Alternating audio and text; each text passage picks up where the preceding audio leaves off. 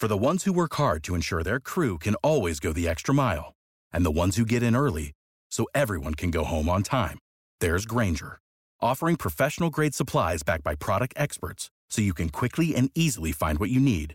Plus, you can count on access to a committed team ready to go the extra mile for you. Call, clickgrainger.com, or just stop by. Grainger, for the ones who get it done.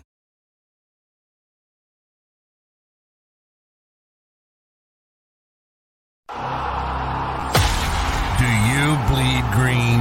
Are you an ultimate Eagles football fan? Well, you're in the right place. Well, you're in the right place. This is Birds 365, hosted by the new Mac and Mac, Jody McDonald and John McMullen. Here we go, here we go. Who collectively have covered and talked about more than 50 plus years of Eagles football. Kick off your day with Birds 365. You'll get debate. We love to argue. You'll get the real story from inside the locker room. And you'll hear from some of the great football minds from around the region. You're about to become an Eagles insider. Get in the game. Join Jody Mack and Johnny Mack and join the football community that flocks to Birds 365.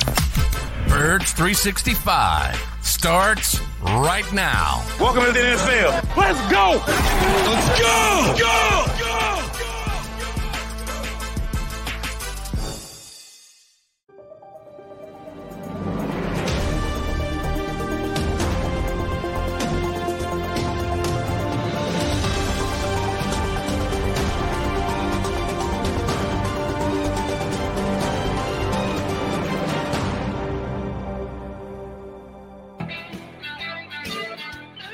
And we appreciate you streaming in on a uh, kind of transitional Tuesday. A little bit of a different week, Thanksgiving week here on Birds 365. You got your Mega Mac guys, Jody McDonald and John McMullen back.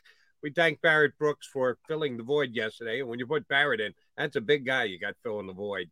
Uh, but it is never easy when we're without uh, John McMullen, who tells me he's a little worse for the wear for going to Indy there, bud. Yeah, man. You don't want to go on those uh, little tubes. Uh, a lot of germs there. So knocked out a little bit with the with the cold, but I'll get through it, Jody. You're- Hopefully you're- with your help.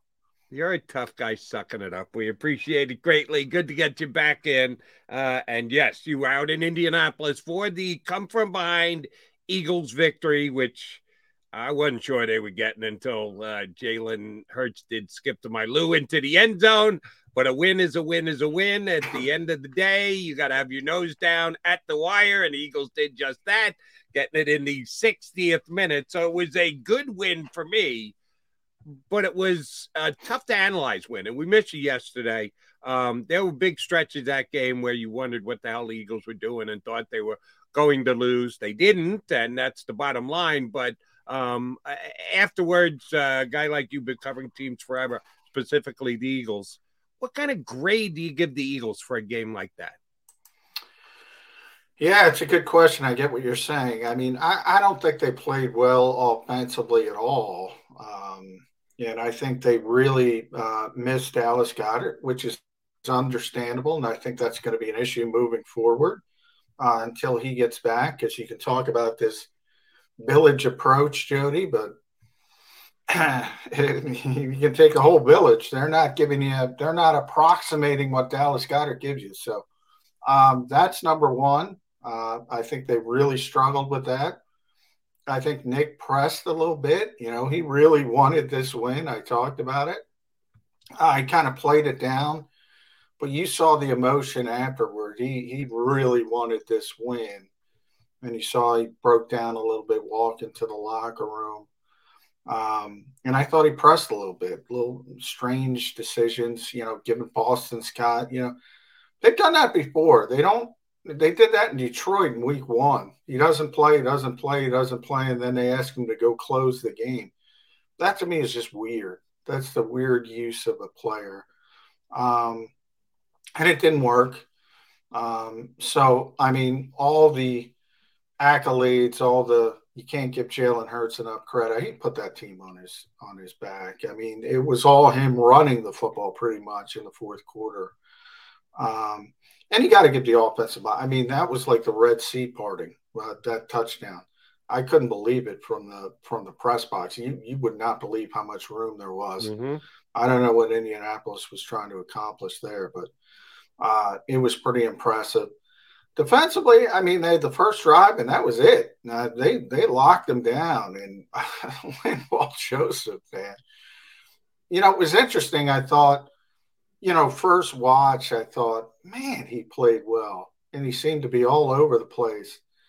Um, and you know, I was interested to see the Pro Football Focus grades if if they backed up, and sure enough, they graded him the best Eagles defender. Now, I thought it was T.J. Edwards on first view I think TJ played really well. Yeah. But anytime you give up that number, we talk about it a lot 17 or less. Anytime you give up 17 in the modern NFL, that's the goal. And the Eagles have done that again and again and again and again. Detroit and, and, and, and, and Washington were the two outliers.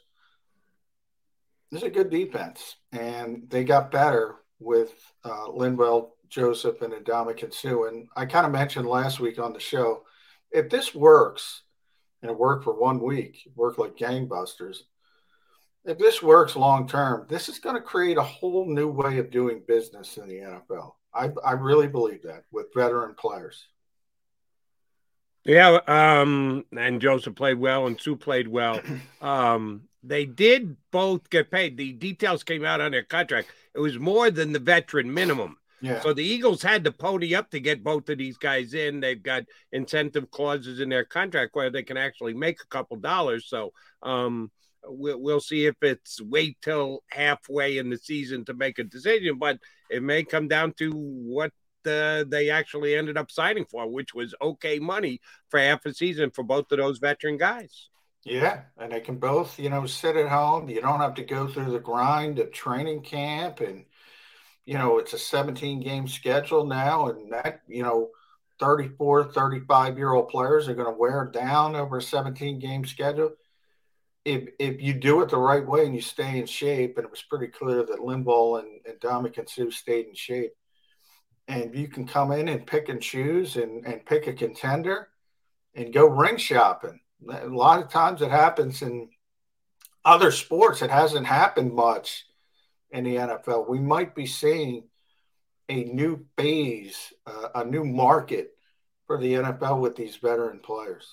And uh, I, I was thinking of your buddy, the ex Eagle defensive coordinator, when I found out not only were they going to play, but end up playing a lot. Uh, the phrase that you like to uh, quote from Coach Schwartz uh, startup costs I guess startup costs are only for rookies because there were no startup costs for Linval yeah. Joseph or Ndamukong Suh. Talk about plug and play.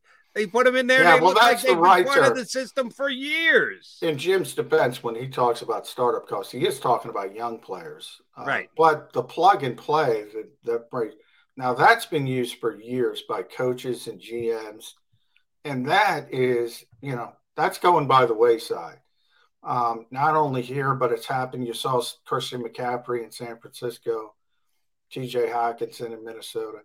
You know, these guys are just getting plugged and played and playing successfully. Um, yeah, a lot of those old school sentiments and mentalities are being proven incorrect. And you think about it, you know, Linval's a nose tackle, right? What's he got to know, man? Yeah, it's his job to take up two blockers and create penetration and and and and disrupt running plays, you know. So they put him out there and he did it. And he, you know, in his prime, he was one of the best nose tackles in the NFL. And you know, he's 34. We have to see if he can hold up. He said before the game, he said it's not week one, it's not the first week because he's healthy. He's got to see how he's feeling after the first game and we'll see how that shakes out because, you know, that's the problem the bangs, the bruises, and he plays a very physical position. But man, he's strong. I, I, I told you that on the show, Jody. I talked to Jason Kelce about Linval Joseph a lot because he used to play him twice a year with the Giants. you know, you had the NFC Championship game. He was on Minnesota at that time. Kelce's always said he's the strongest player he's ever faced. Um, and he he showed it from day one. He just throws people around. It's pretty impressive. And we'll see if he feels like Fletcher Cox did last week when Fletcher was asked to play as many yeah. snaps as he was. Now before. he might be, yeah, he might feel shitty this week. Yeah, so. he might just do it. We'll have to uh, find that out for him. Now, he, I can do join the club, question, by the way. One question on the defense, because, um, and I, I get it from an Eagle standpoint. You want to try and move as quickly and or gloss over the first drive as much as you can. They went through the Eagles like they were Swiss cheese. They yeah. went right down the field, seven yards per clip for Jonathan Taylor. And I'm sitting there watching the game go, oh, damn. Maybe the blueprint to beat the Eagles is actually out there. I thought it was overstated the week before with what the commanders did. But damn, if the Colts didn't do just that to them, and then the defense was able to turn it on a dime and basically shut them down and their running game from that point on and and Suh and Joseph were out there. They might not have started the game, but they were out there as part of that drive. Yet the exact opposite results from there on in.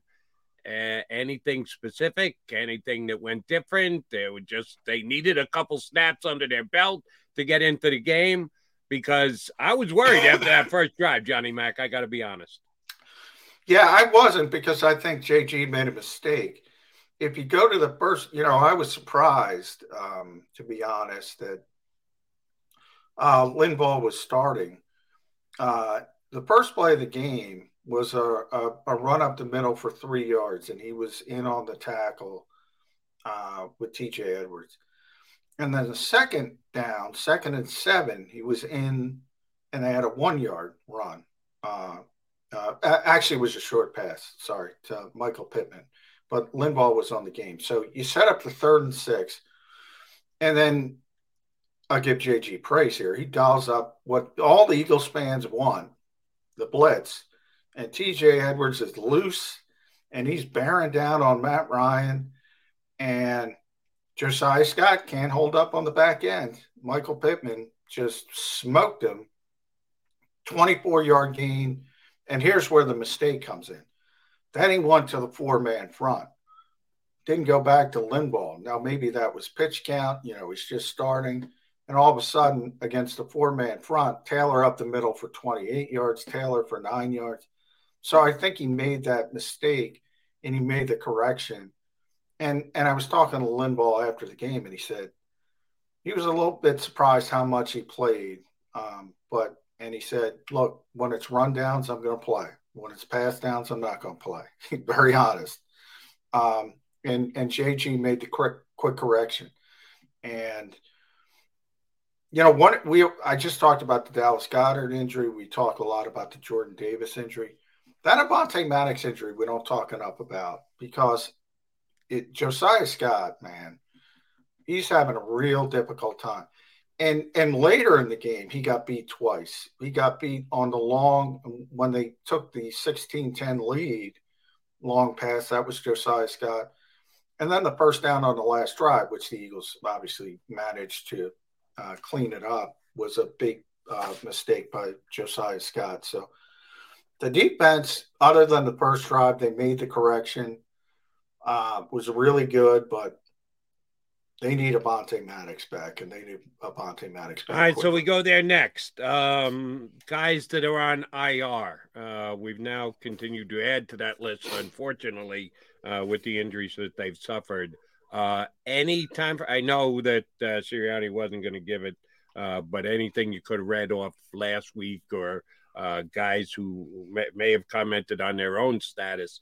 Any time frames on injured Eagles and when is realistically uh, the return going to be? Yeah, I mean, I, you know, I asked somebody about Jordan Davis because my first thought when they bring in not only Joseph but also Suh, um, you know, in one week you start to think the obvious. Well, maybe Jordan Davis uh, won't be back at, after his four game stint on IR. Um, and I would I was told pretty insistently I wouldn't read too much into that. They expect him back uh, pretty quickly if not, you know, that fourth game uh, pretty quickly after that. Um, and and Dallas is a little bit murkier uh, because I've heard everything from could be season ending to um, you know could be four weeks.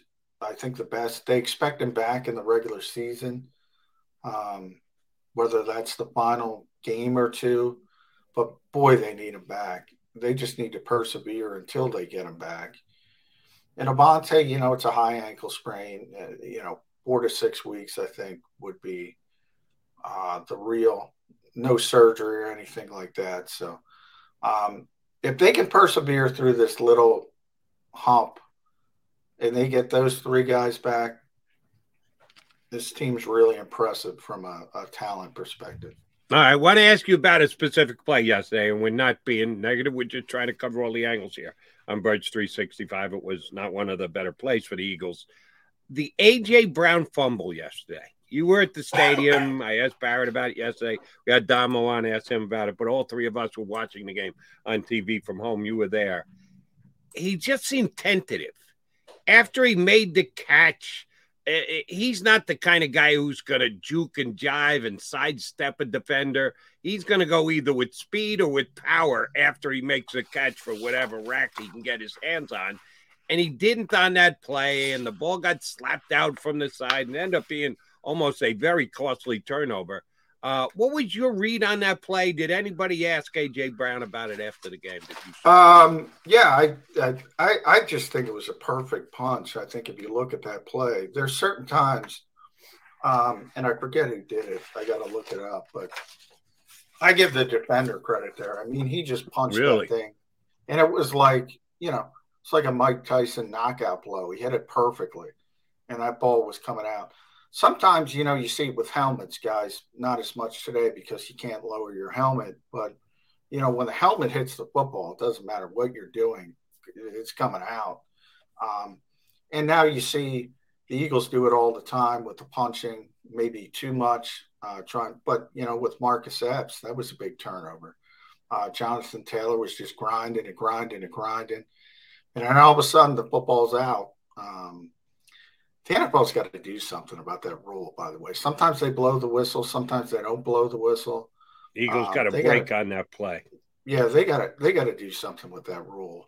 Um, but yeah, I mean, it, it, just got punched out, and it was a perfect punch, and and I don't think it's something to be worried about. But I will say, when Nick Sirianni, um, you know, talked about there's no luck, and Jonathan Gannon, oh, there's luck that was a perfect punch. Guys punching at the football.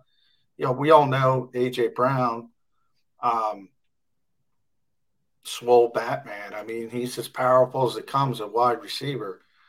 Um, but if somebody punches on the on the on, you know, on the on the button, it's coming out, and I think that's what happened. Yeah, I I put more emphasis on the swole Batman himself. I I think he was caught in between making a move and I don't think he. You're giving ninety percent of the credit to the defender. I'll say that uh, that was a play that could have been averted. Uh, I think that. Uh, yeah, was Z- I, I, was trying to. It was Zaire Franklin. Yeah, if you look back at the play, he just he just perfect. perfect and Franklin. Oh, by the way, but despite in addition to that play, despite the pass interference against Miles Sanders. He played a hell of a game yesterday. Philly he did, but that and... pass interference, boy, he panicked. He really panicked on that. That was that was a bad job. But overall, he played a good game. That's he... the thing about defense, man. You make one big play. Corners talk about it all the time. Uh, offensive tackle too, from the offensive perspective. You play a great game, great game, great game, and all of a sudden there's one high profile moment where you look bad. That's kind of what happened to Zaire Franklin. You're right. He played really well. He played very um, well. Yeah. But he, he was, panicked. He panicked, and there was no need for him to panic on that play. He did. Uh, he, he explained it afterwards. He said he thought Miles was going to the end zone. And he just wanted to stop a touchdown.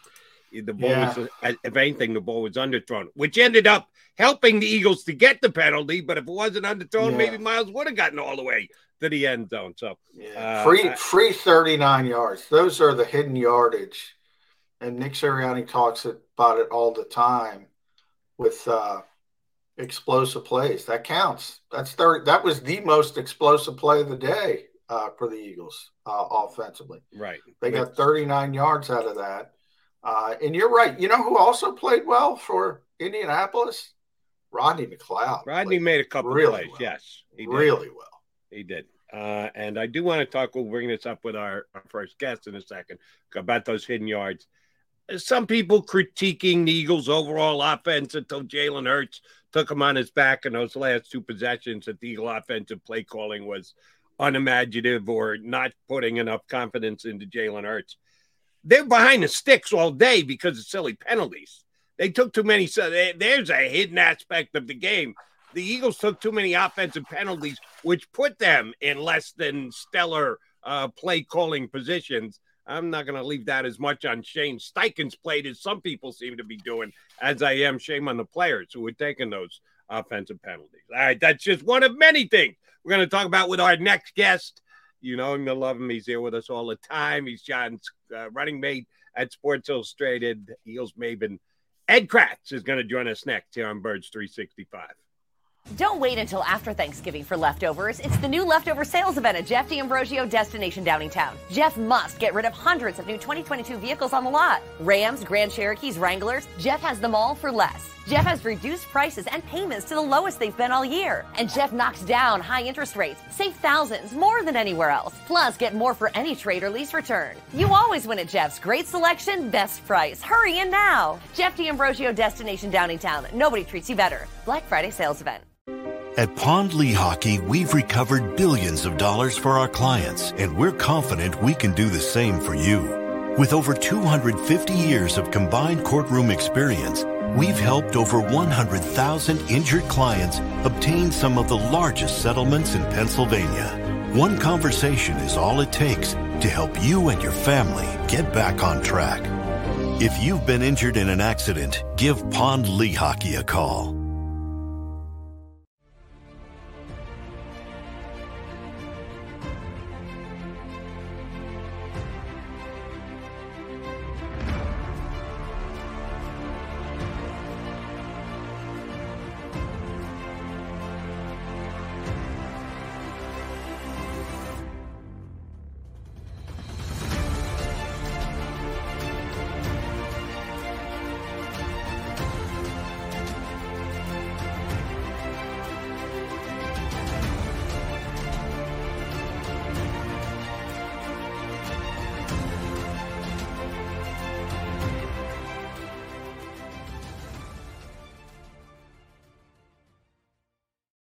Go for the beers, go for the cheers, go for the hit and the hits, go for the scene, go for the screens, go for the gallery, go for the win, go to Ocean.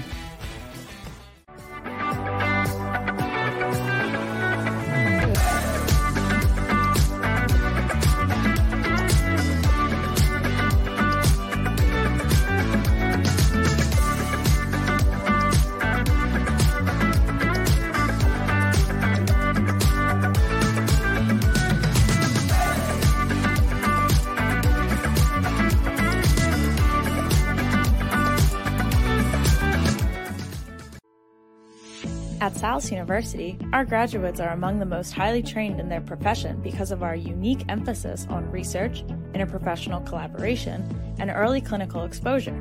Learn more about our programs at salus.edu.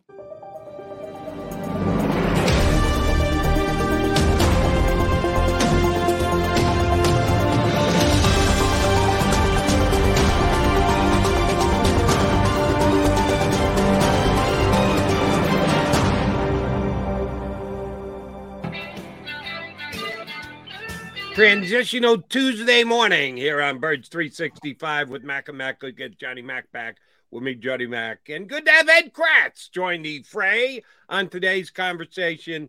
EK, I asked John this question to start the show, so I want to get your uh, read on it too. 60 minutes, kickoff. Shockingly, Eagles won the toss and decided to defer. Uh, by, by, the way, they can't lose coin tosses. They same nine and one on the coin tosses they are on their uh, regular season record. It is unbelievable. No luck to that either. They rep that, Jody. They practice okay. that. Yeah, right. Um, but from uh, the coin toss, and give them credit if you need to for winning again to the final gun, what would you give the Eagles 60 minute grade for the game the other day against Colts? Oh boy, I you know, gosh, I mean they they were I would say they were average to be honest. Um, I would probably give them a C, maybe a C plus you know, maybe a B minus, but I, I, would probably go C plus. I think you know for a grade. Uh, you know, they look like they were dead in the water there, right? I mean, for just over three quarters, they did absolutely squatta, as you like to say, Jody. And mm-hmm. uh, it, it, I thought they were going to lose. I mean, I think everybody thought they were going to lose. I, was very, very... I thought they were going to win. Come on, Ed. I said it. yeah. I said they're coming back. Yeah, you might have, but I was already writing my game story and with the loss, with the slant towards the loss, and I'm thinking, yeah, it's going to be a nice, easy day. Get out of here early, go hit the steak and shake or whatever it's called there in Indianapolis. But uh, you know, the Eagles really showed a lot of moxie and a lot of resilience to come back and win that game, and you really have to give. I think, well, the defense obviously gets a big assist here, but Jalen Hurts really put them on their on their shoulders and carried them to you know those two touchdowns in the fourth quarter. Did Johnny Mac freeze up on it? Yeah, I think I think the grades are mixed. Like, um, yeah, I hear you guys. Can you hear me? I can hear you. Um, I I thought Jalen played really really well. Um, yeah. I don't think many other people on the offense. Uh, the offensive line was okay, but I think the skill people. I think they really missed Dallas Goedert. Uh, this this whole it's going to take a bunch of people to replace Dallas Goedert. Now, nobody's replacing Dallas Goedert. Jack Stoll played uh, significant snaps, but let's be honest, he can't. He can't scare defenses from a from a uh, receiving perspective. They tried to get Boston Scott involved, Kenny Gainwell involved. Had the touchdown to Quez Watkins, so he got uh, a little bit more. But man, I it's going to be tough without Dallas Goedert. I, I really believe that. Yeah, I think it's going to be an adjustment. You know, I mean, they played their first game without him, and uh, you know they're they're kind of feeling their way here. Um, they're playing. You know, it looked like the Colts played AJ Brown and DeVonta Smith a little differently without having to worry about a tight end threat. Like you said, Stoll. You know, he had one. I think he only had one target uh, in the past game, so you're really not going to have to worry about him too much if you're a defense. So you can kind of put a lot of your resources into stopping those two receivers. And, you know, Quez is the one, and even Pascal, uh, who's probably going to have to step up. And, you know, Quez did a nice job on that 22 yard touchdown. Now, I will say, you know, watching that game again, Jack Stoll made a, a nice play to kind of clear out the, uh, you know, that part of the field for Watkins. You know, Stoll ran kind of a 10 yard out pattern and took the corner with him. And then they brought Wes or Quez uh, over the top behind Stoll uh, and, and, he left a couple guys trailing in his wake, and it was a nice throw from from Hurts. So yeah, I think it's going to be kind of a work in progress as they feel their way through uh, this offense and how it changes now without Dallas in there. Need both of your guys' takes on this because uh, we had uh, Dom one yesterday when Johnny Mack was out, and he said something that I just couldn't agree with. I try to agree with Dom because I know he knows football the way he does, but if I don't, I don't.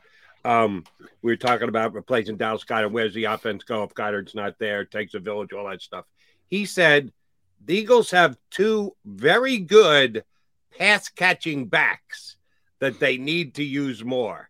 Yeah, I, I, I saw Damo wrote that, and I'm like, who? Who? I, I'm with you. I'm, I, I was an owl. I'm starting who? I mean, you can't call Miles Sanders a great pass catching back. I thought he had the great rookie season, but I mean, we're in year Been a while now. Yeah. yeah. Kenny Gainwell, I thought was going to become a pass catching back. He was great in college at it. I haven't seen it. I mean, yeah, I'm with you, Jody. I can't I can't call them great pass catching backs. Can you, Ed? I mean, not when you're talking about Austin Ekeler and guys like that in the NFL. Well, yeah. McCaffrey. No, they're certainly they're, they're not at that level. But you know, in theory, you know, Sanders had the 50 yard catch as a rookie. Um, they haven't thrown to him a whole lot, and you know, I I think I would like to see them throw the ball to him a little bit more. They ran that screen, I think it was with Boston Scott. To me, you know, Boston Scott you know, he doesn't seem to have that same explosion. You know, even around the end, you know, he, he that doesn't seem like he has that same burst. Um, yeah, he can catch the ball, but uh, you know, again, in theory, he can catch the ball, but I don't think you want to be dialing up too much for Boston Scott. And Kenny Gainwell has really taken a step back. He had a drop yeah, in Indianapolis. Yeah. Um, so yeah, I don't know what what the issue is there. I mean, he's it's just been a struggle for him. In fact, Scott played more rep, running back reps than Gainwell uh, did on Sunday. I think that's the first time that's happened all season. So. Um, yeah, in theory, you like to see them get the ball to guys like Sanders and Scott and Gainwell, but I'm just not sure that's good enough. Maybe Sanders, maybe you want to kind of fire up him a little bit more, uh, you know, on these wheel routes and such. But he, he, did make a really huge play in the game. Oh yeah, biggest you play of the game, really. Yeah, we were talking the, about Zaire Franklin panicked on that. He didn't need to though. No, no, um, he, he, um, didn't. Um, but it was a big play. It was Zaire Franklin had a good game. He had, a, you know, I really went back and looked at, at, his at his numbers, and you know, to be honest, I never heard of him before. Uh, oh, he's a good player. Uh, yeah, he's he punched that ball out to cause the fumble. Oh, I was, trying, I was talking to that with Jody. That was right on the button, Ed. That was a with, great play. Know, people, yeah, and he had twelve tackles in the, the game. Football, yeah. yeah. When you punch yeah, the football, I, even AJ Brown, it's coming out. It's coming I, out. I more blame AJ on that one, but uh, I don't want to relitigate that. But I want to ask a question, both you guys, about the pass to the running backs. I said this yesterday, and maybe I'm wrong, but I just don't think it's a strength of Jalen Hurts. That there's an art, there's a knack to being able to throw a screen pass. Now, the one down the field, the Sanders is just like a wide receiver pass. That's not throwing, even though it's a back that's catching it. To me, that's not throwing it to a back coming out of the backfield. Donovan McNabb used to be really good at it, but I think a lot of that had to do with Brian Westbrook, that he was just so good at it. He made Donovan look better than maybe Donovan was.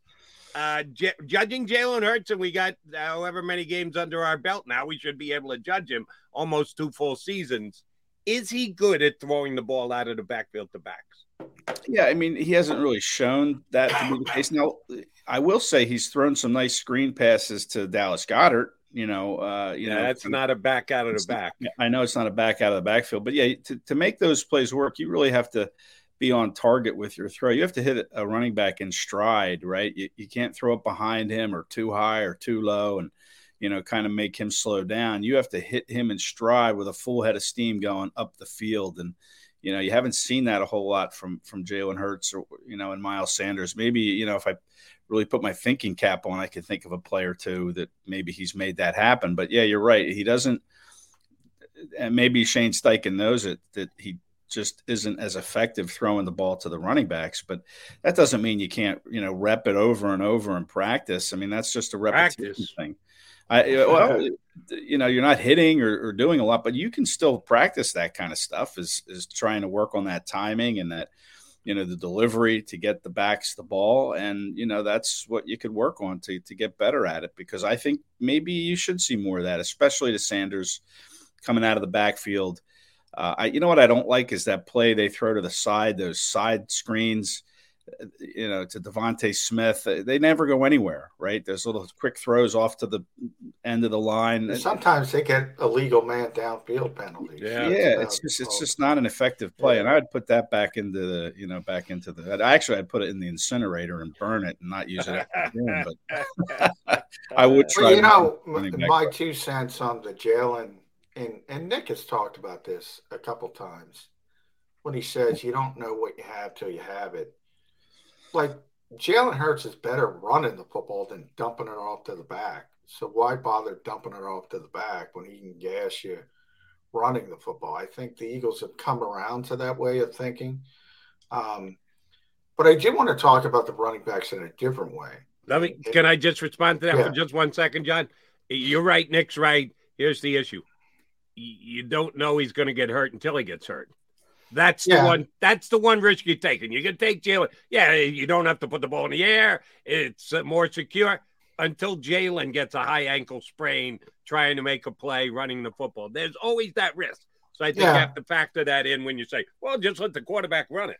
Yeah, I can't. Uh, you know me. I can't legislate injuries, so I can't. I can't worry about him getting it. He's proven to be like I said, the one time Jalen got injured, it was in the pocket, right? It wasn't outside the pocket; it was in the pocket. But um, so you can't really control. Coaches always say, control what you can control. Here's what I can control it, and that's what it's talking about. You mentioned Boston Scott. Every once in a while, they did it again. He doesn't play all game, and then he's on the field in key spots. Well, I, I don't get that. I don't. They did it in Detroit way back in Week One, and they did it in Indianapolis late in the game. What, what do you think a guy like is he Mario Mariano Rivera? Is he the best closer in the world? I've yet to see this. What is the thought process behind Boston Scott coming in and close the game at running back? Yeah, he doesn't play the rest of the game. I, I, think he carried the ball three straight times. Yeah, I mean, yeah. you know, late in the game. Yeah. It, it's it is curious. I, I don't know why they do that. Maybe you know to speculate. Maybe it's to think the defense would say, okay, here comes Scott. We don't have to worry about a run here. They're going to throw it, and then they hand it to him. But why he's on the field, you know, at the end of the game and not more in the first or second quarter is is, is curious. Um, yeah, you're right. You have your your workhorse and Sanders guy that scored what six rushing touchdowns this year. Yeah. I mean, I would have him in the backfield. Even and he's a better player. Nothing against yeah. Boston. Miles yeah, is a better player. He, he is. I, I, don't know. It's a curious thing why they do that, and maybe you know Shane Steichen will give us an answer. Probably not later uh, on Tuesday, but he certainly. It's all about the guess. opponent. It's yeah. all about the opponent. Yeah. Blah, blah, um, blah. We'll, we'll see what the coordinators have to say today. All right. Before the coordinators, I got to get you both you guys takes on the head coach. Uh, game ends. They come from behind. Jalen dances into the end zone. And Nick goes jumping up on the bench behind the Eagles bench. There were Eagle fans that had worked their way down to the first couple of rows of the stands. You couldn't really make out if he was uh, uh, communicating with Eagle fans and or Colt fans because after the game he was pretty outspoken about uh, how much winning this game meant to him because of what just happened with Frank Reich.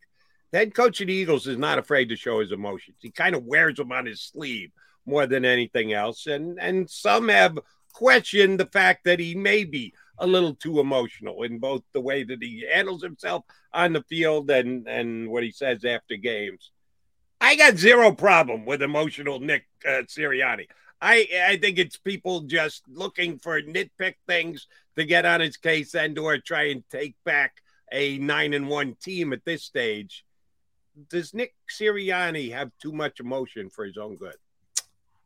Well, I, am with you. I don't have a problem with it either. I mean, and I think he even alluded to it in an interview that you know he's an, he's Italian, right? I mean, Italians are known for their uh-huh. emotion, and uh, and football is an emotional game. So you have those two factors coming together, and yeah, it, it gets emotional. And it, listen, the players get emotional too. So when their head coach is getting emotional, I, I don't I don't think they have a problem with that. I mean, Nick Nick, uh, you know, he Except knows one thing They've got the most unemotional quarterback on the face yeah. of the planet. the rest of the team is all emotional, except the guy who gets the ball snapped to him every I, single play. I think that I think that works. that yin and yang. I think it, it's working for the Eagles. Yeah. The quarterback yeah. is, you know, he is a straight line. It's and, and the coach is, you know, I thought he pressed a little bit. Ed. I, obviously, he tried to play it off, but we know how important this game was for him. Oh yeah. You saw how emotional he got after the game.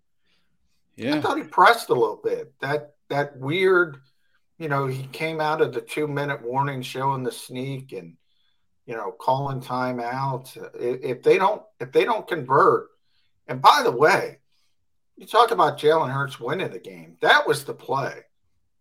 The play before the touchdown, I think it was fourth and two. Yeah. I mean, he was dead to rights. Indianapolis played that beautifully, and he just found a way to get three yards. Yeah. Um, but he, he kind of pressed. He, he he tried to draw him off sides. He wasted another timeout. So if they don't get that, the game's over. They would have had an extra timeout. You never know. Uh, punt the football back if you stop them. I thought there were there were some instances where Nick Sirianni was pressing in that game as a head coach. Did you get that feeling? Uh, yeah, maybe. I thought he gave a good answer to that fourth and two timeout where he tried to draw him off sides. He, he said, you know, on Monday that, uh, you know, he looked at it as having two opportunities to convert a fourth and two. The first opportunity being, okay, let's see if we can draw them off. And if not, we'll call timeout and then we'll take our second opportunity at it. And that's to actually run a play. Um, you know, so uh, that that seems logical to me in, in, that situation. My my question is, why did they call a timeout after Haason Reddick sacked Matt Ryan and before their kicker made the, the kick to put them up 16 16 10. 10 yeah. I'm not sure why he called a timeout in that situation. Maybe it was to save more time to yeah, you know save, save 40 seconds, I think. Yeah, I, yeah, I, I think that, that's probably legitimate, but you still had over four minutes and you have your four minute offense. You still get the ball back with four minutes to go instead of four and a half minutes to go. But, um, but yeah, I, I, you know, when you, when you hear it like that, but you know, if I was him, I, and listen, I, am not a coach. I'm sitting up there in the press box, you know, with all the other guys that aren't coaches. And, uh, you know, I'm thinking, why wouldn't, if you tried to draw them off sides after 10 seconds of trying, then you deploy your receivers, you know, then you get into a play and then you run something quick. And then maybe after you, you know, you back off and start deploying these guys, maybe they jump them because they see everybody moving around, going into motion uh, and, and initiate a play. But, you know, maybe that's too seat of the pants for Nick Sirianni. He wanted to call a timeout and make sure he had the right play. And you're right, Hurts made a, a very nice move on that. That whole middle was blocked up. Yeah. Oddly they enough, did they did a nice job. and he bounced it to the left. Yeah. And then two plays later or whatever it was, the middle's wide open on the same play. So, uh, you know, I'll say this about that play, that touchdown play, that third and seven touchdown run is, and Zaire Franklin talked about this after the game was they were kind of the Eagles gave them a different look. They had Boston Scott lined up next to Jalen Boston Scott in that biggest formation. play of the game. I know Boston, right?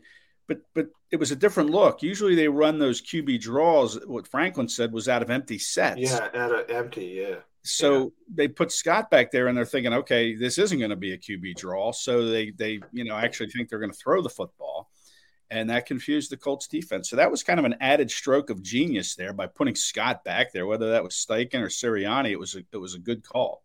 Yeah, and give Steichen credit for that. And some people second guessing Steichen after the game. I know they only put up 17 points, and Hurts had to put up two touchdowns in the last five minutes to be able to get to 17. But I'm going to give Shane Steichen a little bit of a pass here because they took as many silly penalties as they did. Yeah. The startup cost tight end replacements. Talk about youngsters, Calcaterra and Jackson stepping in there, both taking really bad penalties at really bad times. Is that yeah. Shane Steichen's fault? Well, I, no, I don't think it's his fault. No, I mean, no, I, you know these guys hadn't played much all year, right? Now here they are in key moments of a game and trying to maybe do too much, and that leads to stupid penalties. Um, so no, that's not Steichen's fault. I mean, they're like like we said to start the show, they're they're still feeling their way without Dallas Goedert. They got to figure it out, you know, what they can do without Dallas Goedert, how to get the receivers more involved, maybe the backs, like you said, Jody, uh, and, and, maybe give some more targets to Stoll and even Calcaterra. His only catch this season was deep down the field, 40 yards. If you're not going to cover these guys, if you're going to pay more attention to the to the outside receivers, then them open and get them a little bit more involved. So defenses have to pay attention to them. Yeah, it, it was uh, the Eagles' second drive. They had three consecutive penalties, um, but two of them Jason Kelce illegally downfield. Yeah, Jason was really upset by that. Coming off the week where he said uh, complaining about officials is a loser's mentality, he was really fired up. Um, but they always get caught for that because of their RPOs. Um, and that's really sort of give and take. Then Landon Dickerson got caught for holding. That's not typical. And that was Jalen Hurts scrambling. You and I were talking about that, Ed. You know, the offensive line doesn't know Jalen's going, right?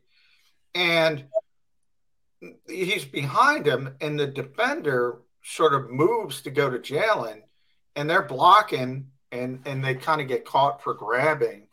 So I, I don't even blame that on Landon Dickerson. And then and then uh, as Jody mentioned, Tyree Jackson got caught for OPI and Nick Sirianni's been here for 10 games plus 18 last year. Uh, so 28 games. They can't run a rub route to save their lives. So these are all normal issues with the Eagles. and they corrected him. But anytime you have three consecutive penalties, that Whoa, looks whoa, whoa, bad. John, which is it? It's normal issues that they corrected them. It can't be both. Well, the illegal downfield stuff is something you, you have to deal with when you have a quarterback like Jalen Hurts. You have to deal with it. You're going to get caught. yeah, Colts had an illegal man downfield penalty as well. I mean, they got caught with a Yeah, guy. see, down- that's worse because everybody knows Yeah. Matt Ryan ain't doing anything. We're Yeah. running the football. Um, with the Eagles, Chicago, Baltimore, it's baked in. If you're going to run that type of offense, you're going to get some of those penalties. Um, and it's baked in because of Jalen Hurts' ability to scramble. And Lane Johnson got caught for holding later in the game. Same thing. Yeah. Guy, he doesn't know where Jalen's going. Guy leaves. Lane's got him locked up, and all of a sudden he leaves, and it looks to the official like he's grabbing and holding. him. I don't know. It's What just was, kind of what was in. Calcaterra's penalty again? I I don't remember Calky's. I have to look it up. Do you remember it? I don't. I don't remember. Oh, I do remember. It was uh, uh holding. Yeah, Grand He got Calcaterra called can't block. too. That there Yeah. were a lot of offensive penalties. I mean, And the only reason I bring it up because some people are questioning Stain- Shane Steichen that he didn't have enough faith in Hurts until the last possession that they they tried to work around him rather than through him. Not if you keep taking stupid penalties, and it's always that kind of down and distance kind of dictates play calling. And they were behind the sticks as often as they were in the first half because they took too many penalties. Yeah, I, exactly. I would complain about the OPIs. Those look, they got to clean those up. They got to run rub routes better. I I kind of I can't complain about, like I said, the Landon and Lane penalties. That's just part of it. The Kelce penalty. That's just part of having a quarterback like that. You're going to get caught. Calcaterra is a young kid who can't block. Hopefully, he gets better at it. Um, but yeah, he's not here to block. I don't know. I it, when you break them down individually, I, I I didn't have that much of a problem. But certainly when you get back to back to back, you get three in a row. It looks bad. I'll be Yeah. the first to say that. Uh, but uh, your sense, Ed, I I didn't I didn't have a problem with those penalties for the most part. Yeah, I think you know maybe the Kelce one. uh, You know, Kelce was heard on the mic yelling at the official Yeah. for uh, for calling that. But yeah, I think you know as far as the OPI goes, I think they've cleaned that up a little bit better this year. They're not getting called for it as much as they did last year.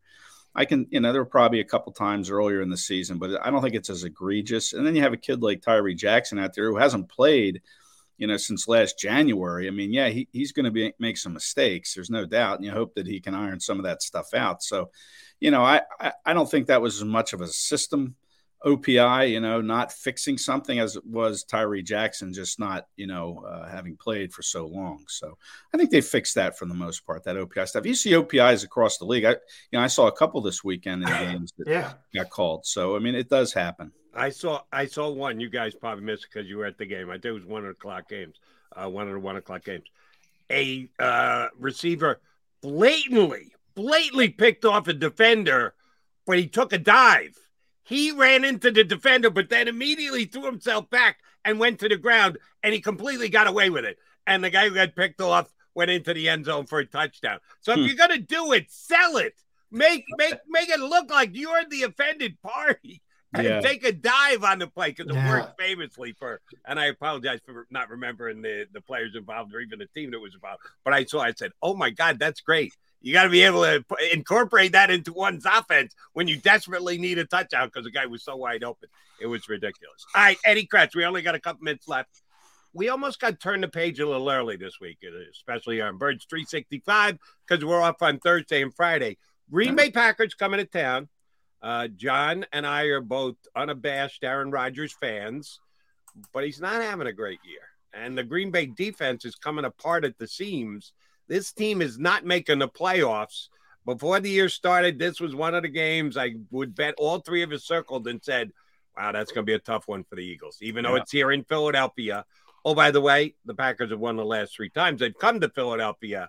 Um, what is up with the Packers? I, I'm burying them today officially. They're not making the playoffs. I'm on record as saying Uh. Minnesota was pretty stinking bad. I predicted that one, Jody. You you gonna predict the Packers gonna catch No, the Vikings? no, they're not to catch. That's what I was saying.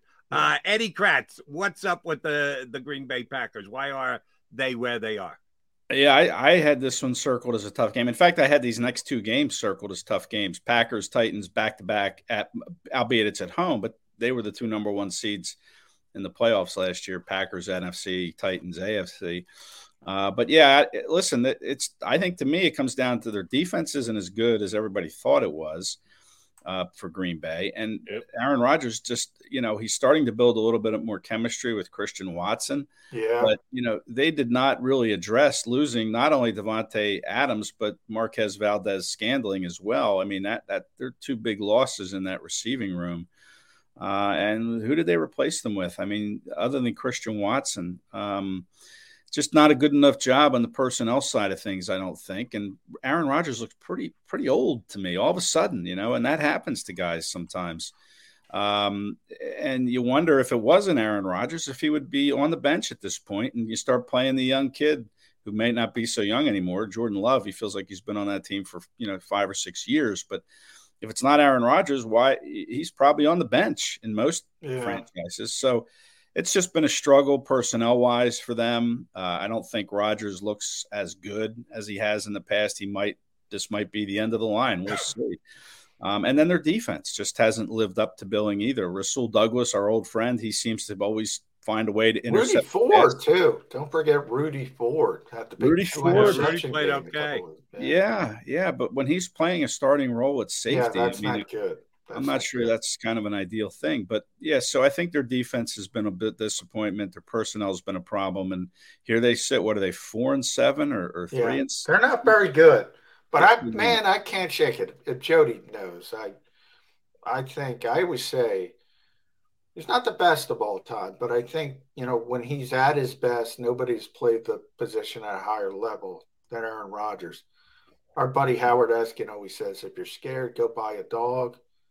I, I, have a dog. You have a dog. When Aaron Rodgers shows up, I'm going to buy a dog because I'm scared to death of him. Even today at four and seven, whatever they are. Yeah, at four and seven, and uh, despite the Vikings crushing at the hands of the Cowboys, they're going to win that division. Uh, you, you kind of hinted at that, and you're not the only one. I've seen others writing articles about time. Jordan Love they're not going to sit Aaron Rodgers until Aaron Rodgers says it's okay to sit Aaron no, Rodgers, are they? No, no, no, And that's what I'm saying is if it was anybody other than Aaron Rodgers, I would think that the organization is going to say, "Hey, let's let's see what we got in the veteran or the rookie here, not rookie, but you know, this kid that's been sitting on the bench allegedly learning from one of the best. Let's see what he has." But they're not going to. They're not allegedly. By the way, they took uh, Jordan Love before the Eagles took Jalen Hurts. There you go yeah, that's true. Another miss there from another organization on Jalen Hurts. Well, he wouldn't be playing there. It's interesting, you know. With all due respect to Jalen Hurts, eh, Aaron Rodgers isn't getting benched for for Jalen Hurts. No. Um, but no. it'd be nice to have him now. But you don't know how things develop in different cities, different coaching staffs, different situations. Um, but it is going to be interesting to see uh, Aaron Rodgers coming to Philadelphia. It's Sunday night football too. Another yeah. night game. Get ready for prime that, time. Yeah. yeah, it's not it's not a one o'clock game where the Packers would be like, yeah, you know, let's go through the motions. There, a prime time game might have their juices flowing, and even though they're sitting at four and seven and thinking they're out of this thing, they're they're playing in front of the you know the nation. They're playing in front of peers, you know, former teammates across the league whose games are over. So maybe that inspires them a little bit. I don't I don't think it's going to be an easy game by any means. I you know the Eagles are going to have to work hard for it. There's no doubt. And you know we've seen them have to work hard these last two weeks, and they're one and one in these last two weeks, and probably should have lost on Sunday, but found a way. So we'll see if they can get back to what they're doing. All of a sudden, the Eagles' second quarter magic that was so great, uh, you know, for the first what eight yeah. games, uh, it has gone away. Dallas, Dallas, Dallas Goedert, man yeah, that well, that's part of it. But I mean, they they had 127 points in the second quarter in their first uh, eight games. The last two games, they've scored zero, uh, and and they've trailed in both games at halftime after not having trailed, and they've had to come back and scratch and claw, like Sirianni said, and.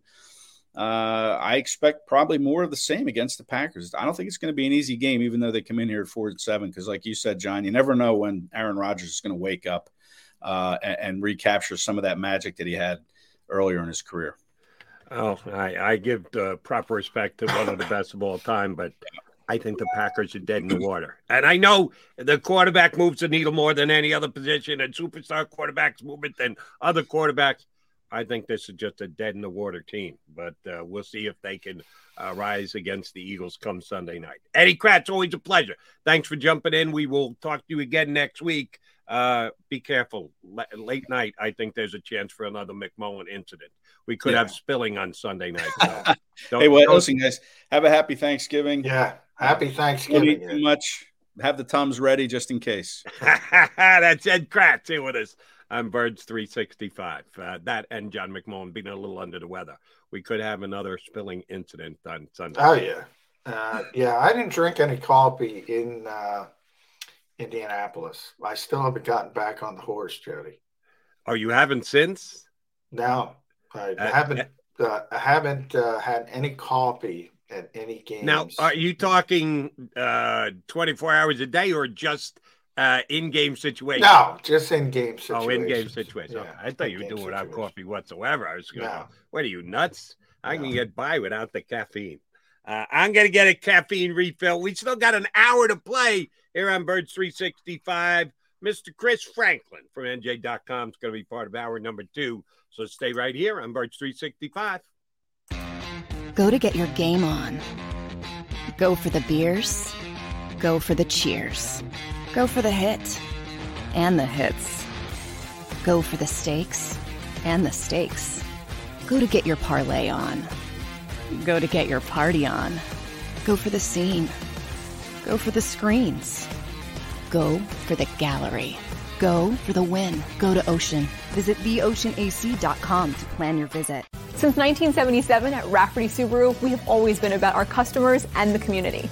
Early on, a safe and durable option, we've evolved to become the best overall brand according to Kelley Blue Book. Over the last 14 years, we've donated thousands of dollars through the Subaru Share the Love event and found homes for hundreds of pets. The Rafferty family is proud of our 45 years in business. This month, celebrate our anniversary with special financing on select models. Visit us and see why.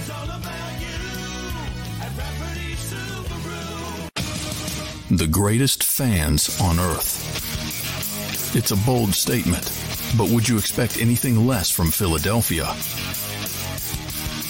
58 years of heartache creates a toughness, a grit, a resolve not found in most. Sure, our prayers were answered, but now that we've had a taste, we're looking for more. Pond Lehocky, official partner of the Philadelphia Eagles.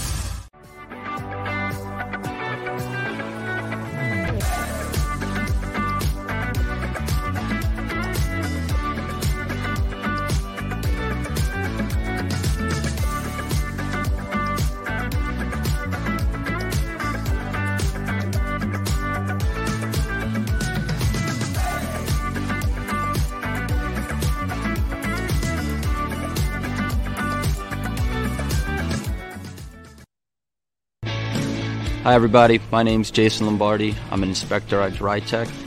At DryTech, we offer three major services. The first one being basement waterproofing. The second service we offer is foundation and structural repairs. And then the third service that we offer is mold remediation. If you feel you are having a waterproofing issue, give DryTech a call or check us out online.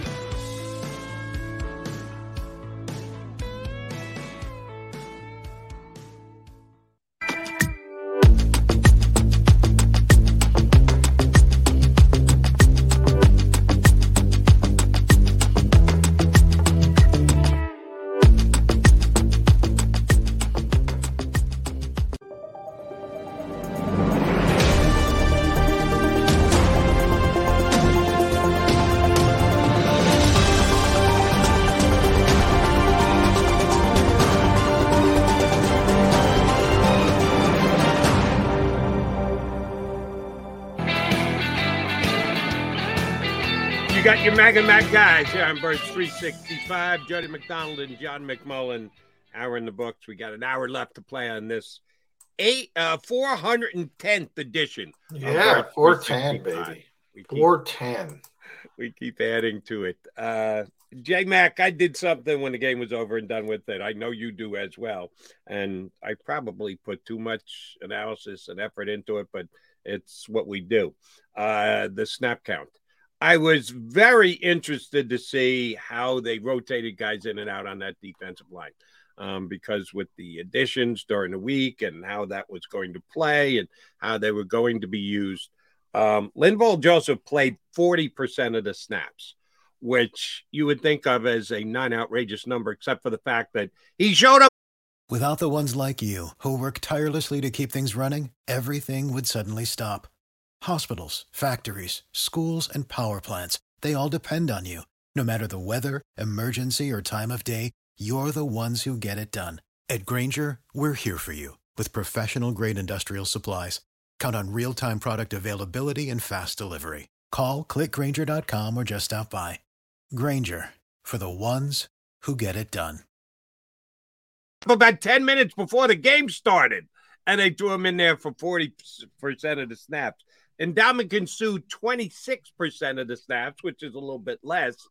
And I would have uh, thought that Suh had a chance to play as much, if not more, than Linval Joseph, but Joseph ended up playing more. Is that purely positional? The fact that Joseph is a quote unquote nose tackle and and yeah. Suh is less. Yeah, in fact, Linval, as I mentioned after the game, said flat out, it, it, it we're expecting run, I'm going to be on the field. If we're not, I'm not going to be on the field. So um, that's going to vary from game to game. Um, Suh's more of a um, pass rushing defensive tackle, for lack of a, a, a better term. Uh, so he's going to play more three technique, four eye, five technique, um, and Linval's going to be you know zero or one over the center. Um, so yeah, they're playing different positions, and um, and again, we talked about the, this little stretch of the schedule with Jonathan Taylor and and Saquon Barkley coming up, and even Green Bay. I mean, Aaron Jones and and AJ Dillon, uh, Derrick Henry, obviously. Um, Linval's going to be important for those games, especially uh, Tennessee and, and the Giants, um, because they're so run dependent. Tennessee, it's interesting. Some of these teams are rounding. I talked about you know, Minnesota got waxed. Uh, the Giants did not look well against Detroit. And all of a sudden, here comes the Cowboys and here comes the 49ers, who were really impressive in Mexico. Um, Tennessee as well on the AFC side, bad start, and all of a sudden Ryan Tannehill's back. And, you know, Ryan Tannehill's not great, but he offers that competency at the quarterback position where when Henry can get rolling, it can make it really difficult for you. Um, the old guard is starting to show up when you know football matters. Thanksgiving time. Ryan Tannehill reminds me a little bit of Kirk Cousins. Uh, he, might not be able to take you all the way to the promised land, but on a week in, week out basis, he finds ways to win games for Tennessee, and you got to give him uh, that much that much props. One other defensive line question for you, Eagles. Then let's talk a little bit about the Giants faltering and the Cowboys looking as impressive as they did in the NFC East. Robert Quinn, about 10% of the snaps. Um, I get it. That's that's what his role is supposed to be. He wasn't brought in here to become a mainstay on the defensive end. Um, he surely hasn't uh, made a big play yet since he's been acquired. Um, the way the Eagles are using him, what they think they can get out of him between now and the end of the year. What do you make of Quinn's usage with the Eagles so far? Um, hasn't played well, so I think it would would be more if he played a little bit better. To be honest, um, you know it's early, and we talked about this, and Robert Quinn's part of it as well, even though he was acquired via the trade market. And you know, actually, he's the cheapest of the bunch because uh, Chicago pretty much is p- paying for him to play for the Eagles. Um, so, from a salary cap standpoint, it doesn't hurt at all. But he has not played well. He didn't play well in Chicago. And it's kind of weird because he's coming off a season where he had 18 and a half sacks. So, to, to fall off that clip, but we, we talked about that when they made the deal, Jody. Um, Yeah, I don't know how much is left there. Great guy, but I don't know how much is left. I haven't seen much from Robert Quinn. And I haven't seen him, and I'm not watching coaches tape the way the Eagles are just off the regular TV screen. Doesn't look like he's drawing double teams. That was our explanation. No, yeah, doubled on every single play. How can you expect anybody to get the? Well, that was that was the whole thing when they acquired him. Right. They knew he wouldn't see double teams here.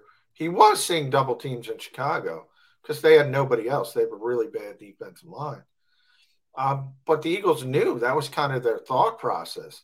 The Eagles knew, well, he's not going to see double teams here, and he hasn't, and he but he hasn't produced. So no. that's that's a concern. He's still uh, still still yet to uh, get break into the scoring column, so to speak. All right, uh, yeah, the rest of the NFC East. Uh, two two good performances by Eagles uh, opponents within division and one egg laid by the New York Giants. Giants first. Um, we see a lot of Detroit this year because it started way back in August with hard knocks and uh, getting to go behind the curtain and see the Lions and their coaching staff and everything else. And then, sure enough, they open up the season against the Eagles in Detroit. As per Johnny Mack, the stadium was packed. The least game with Eagles fans in the stands because the Lions fans actually bought into the hype of they could be an improved team, and they get out one and six. All right, yeah, they they hung in with the Eagles week number one. They gave up 38 points. Uh, bad defensive team. Sorry about that. I thought my guy Aaron Glenn, ex Jet, the DC, was on a short leash and uh, was looking to get fired.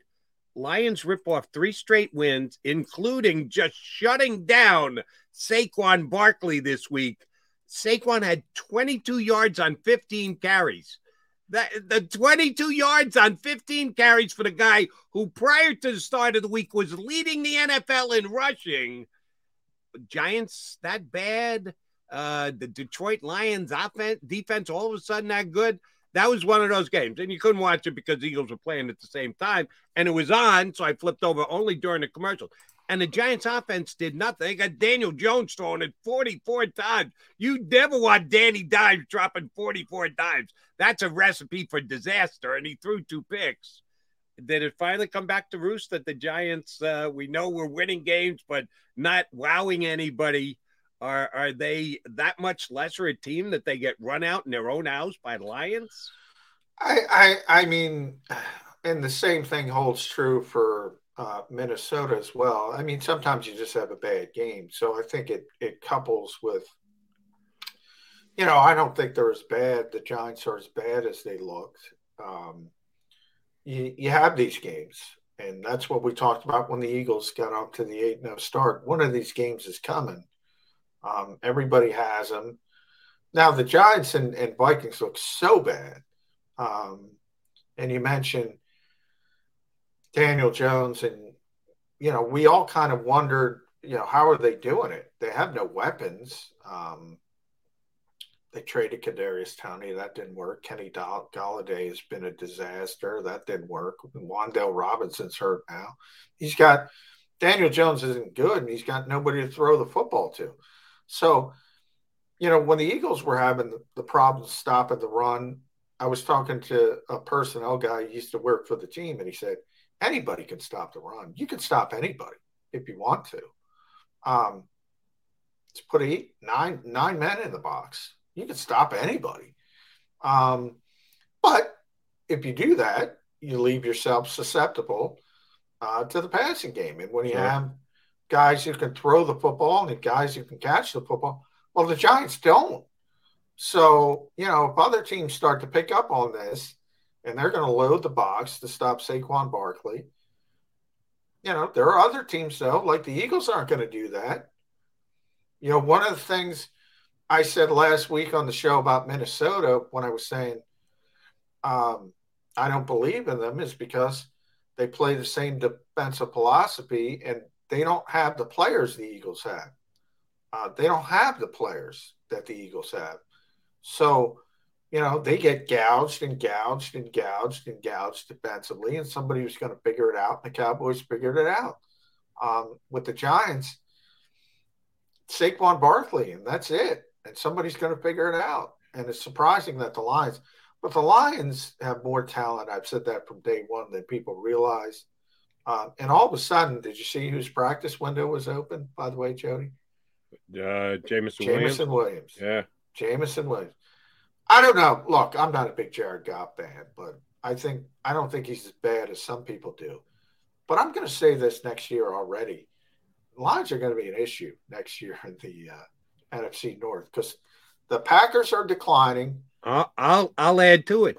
The Bears are going to be an issue in that division Yeah. too. Because thing. You could see they, they got all off season to add a couple of defensive pieces. All they've done is subtract for the last two years. Mack and then Quinn. I know Quinn wasn't playing real well, but you give him away for absolutely nothing. Then they trade Roquan Smith. Here, take our four biggest names on defense, and we'll try and continue to win games. Justin Fields is trying, but he can't because their defense is so brutal. Yeah. And yeah, that could be a division that totally turns on its head next year Yeah. with the, Oh, yeah. the bad teams being the good teams and vice versa. Um, but yeah, that's what's most impressive about the Eagles. When the Eagles have bad games or less than stellar games, they would find ways to win. These other teams have these games where they just look awful. Um, and the Eagles, they haven't done that. Uh, they haven't done that. Even the Washington game, even the game they lost, if they eliminated some of their own mistakes as poorly as they played, they could win that game. Um, they really haven't had that one outlier game where they've looked like complete garbage. And I don't know if there's another team in the NFL. In fact, I know there's not another team in the NFL that hasn't had that week, even Kansas City, uh, even Buffalo. I give you a guy who also looked pretty good this past weekend, um, and I know that uh, he's never going to jump out statistical wise, but the guy's got command of the football team. That's Taylor Heinicke, who beat the Eagles Yeah, last week and played well against the Texans, well enough against the Texans again this week.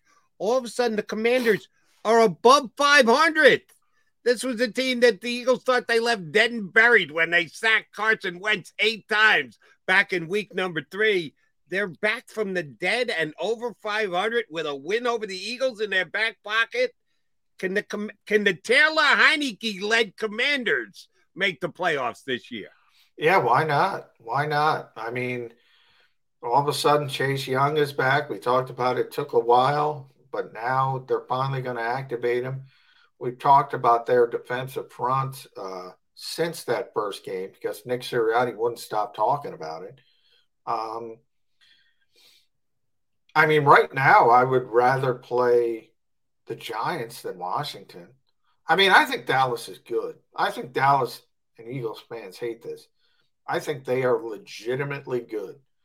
And I think they, right now, you know how I feel about San Francisco, but right now, I would say Dallas is the second best team in the NFC. Uh, I think San Francisco will get there. Um, and I think they're getting there, but they always have the issue with the quarterback. So they're kind of hamstring from that perspective. Um, yeah, I would I would rather play the Giants than Washington, uh, if you Yeah. ask me. If I were The just a average Eagles are team going to get a street. chance to play the Giants twice more before the season. We're we're we're down to only seven games left, and two of them come against the New York Giants. So we'll certainly get our chance and our fill of the New York Giants over the last two months of the season. Here's my question about Dallas, and I know they put up 40 points. This is going to sound stupid asking this question or making this point on a week where they got uh, a 40 spot. Who's their number two wide? Who's their number two receiver? Period. Behind CeeDee Lamb. Does Gallup scare you? Well, he's they- playing better. He's getting healthier. Uh, I don't think he's a, a a bad player by any stretch of the imagination. I don't think he was what he was previously um, when he tore the ACL. I think Noah Brown is competent, um, but yeah, it's not like it was um, when Amari Cooper was there. Uh, so they go about it a different way you know, you saw what they did with Tony Pollard in the passing game. We talked about getting the football to the running backs. Um, they do it a different way. They're not as explosive as they were when Amari Cooper was there. Um, but they're good, and the, it's really the the defense. I mean, the defense they have the best pass rush in football. In case anyone didn't realize that, and they didn't let Kirk Cousins breathe. And we knew everybody knows about Micah Parsons, but everybody else, and a lot of it has to do with Micah Parsons because um, Dan Quinn has done a tremendous job. Like they move him all over, and it it seems like common sense, but not a lot of teams do that. So you know they'll figure out who the weakness is on the the opposition offensive line, and they tell Micah Parsons go there, go rush there, and people can't block that kid, man. He is unbelievable. I told you this, uh, shoot, what, about six or seven weeks ago, somewhere thereabouts, and you said, uh, I'll take my five dollars and go to Dunkin' Donuts and get a coffee and a, a cruller or whatever. I, I threw five dollars on uh, Michael Parsons to win the MVP, knowing full well that defensive players don't win the MVP. Period. It's a quarterback league. Blah blah blah. He was five hundred to one to win the MVP. Five hundred to one. And oh, by the way, he's going to finish in the top 10 in voting. Mark this down right now. He's oh, not going to win, so I'm going to lose the $5. And you're right, you're going to get more use out of your $5 in Dunkin' Donuts than I am going to on my BetParx account for having bet him to uh, win the MVP. He was 500 to 1 to win the MVP. It was just too big a value for me to pass up on. He's he's that good. He there aren't too many defensive guys who move the needle the way that he does, and he's doing so right now. And yeah, the Cowboys look like a team that are going to grab a lot of attention here in the last seven weeks of yeah. the season. Um, you know that I think the Eagles have.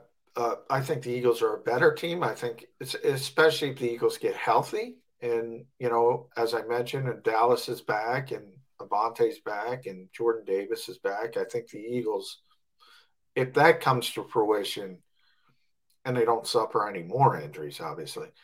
The Eagles are the best team. They're the best team. Um, but in the NFC, I would put Dallas number two. And I think right now, the biggest concerns for the Eagles and the NFC should be the Dallas Cowboys and the San Francisco 49ers. Yeah, the 49ers looked good last night. I watched some of that Thursday yeah. night game. Uh, oh, now, they're they're going to be. Arizona is a team that's coming apart at the seams. If yeah. they don't have their quarterback, they don't have much of anything. So I expected San Francisco to win handily. They just flat out blew them out, blew them out, and their offense was clicking. Yeah, your guy Jimmy G was running a pretty good ship last night. All of a sudden, yeah. he's got some weapons between Kittle and Deebo and Aiyuk, and now add McCaffrey to that mix. He's got weapons you're right. That San Francisco team. And that is... was my imagine if they had a quarterback that could take advantage of those weapons consistently. How good that team would be with Deebo Samuel back uh, and healthy. He had the big run for the touchdown. Christian McCaffrey. I mean, they just George Kittle had a big touchdown. Uh, they're unbelievable from a talent perspective. Trent Williams is healthy again and killing people. Uh, their defense is good. That San Francisco team. I don't care who you put. The Minnesotas, the Giants, the all those other pretend contenders. Whoever gets that matchup, they're going to get waxed in the playoffs. They're going to get waxed uh, by the San Francisco 49ers. And since they're a divisional team, they got a chance to be a host in that first game. They got to go to Minnesota. Depends on Minnesota looked terrible this week, but um, a, a, road game could be tricky, but uh, San Francisco looked awfully impressive last night. All right, John McMullen, Jody McDonald, Mac and Mac guys on Birds 365. Chris Franklin from NJ.com going to jump on in. Uh, we'll certainly do Birds both looking back at the game from this past weekend and start to look ahead because of a short week Thanksgiving week here on Birds 365. We're only going to be on tomorrow. Uh, so we'll do the combo interview with Chris Franklin, looking back, looking ahead here on Birds 365. Don't wait until after Thanksgiving for leftovers. It's the new leftover sales event at Jeff D'Ambrosio Destination Downingtown. Jeff must get rid of hundreds of new 2022 vehicles on the lot. Rams, Grand Cherokees, Wranglers. Jeff has them all for less. Jeff has reduced prices and payments to the lowest they've been all year. And Jeff knocks down high interest rates, save thousands more than anywhere else. Plus, get more for any trade or lease return. You always win at Jeff's. Great selection, best price. Hurry in now. Jeff D'Ambrosio Destination Downingtown. Nobody treats you better. Black Friday sales event. At Pond Lehocky, we've recovered billions of dollars for our clients, and we're confident we can do the same for you. With over 250 years of combined courtroom experience, we've helped over 100,000 injured clients obtain some of the largest settlements in Pennsylvania.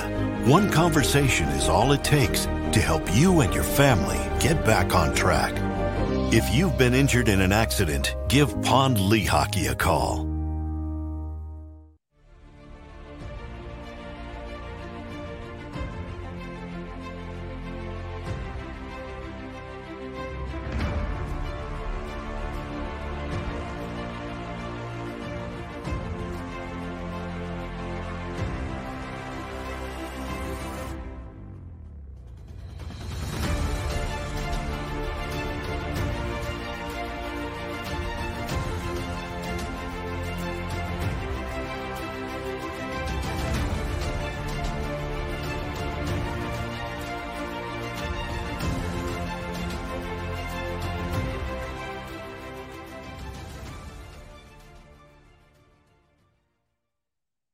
Go for the beers, go for the cheers, go for the hit and the hits, go for the scene, go for the screens, go for the gallery, go for the win, go to Ocean.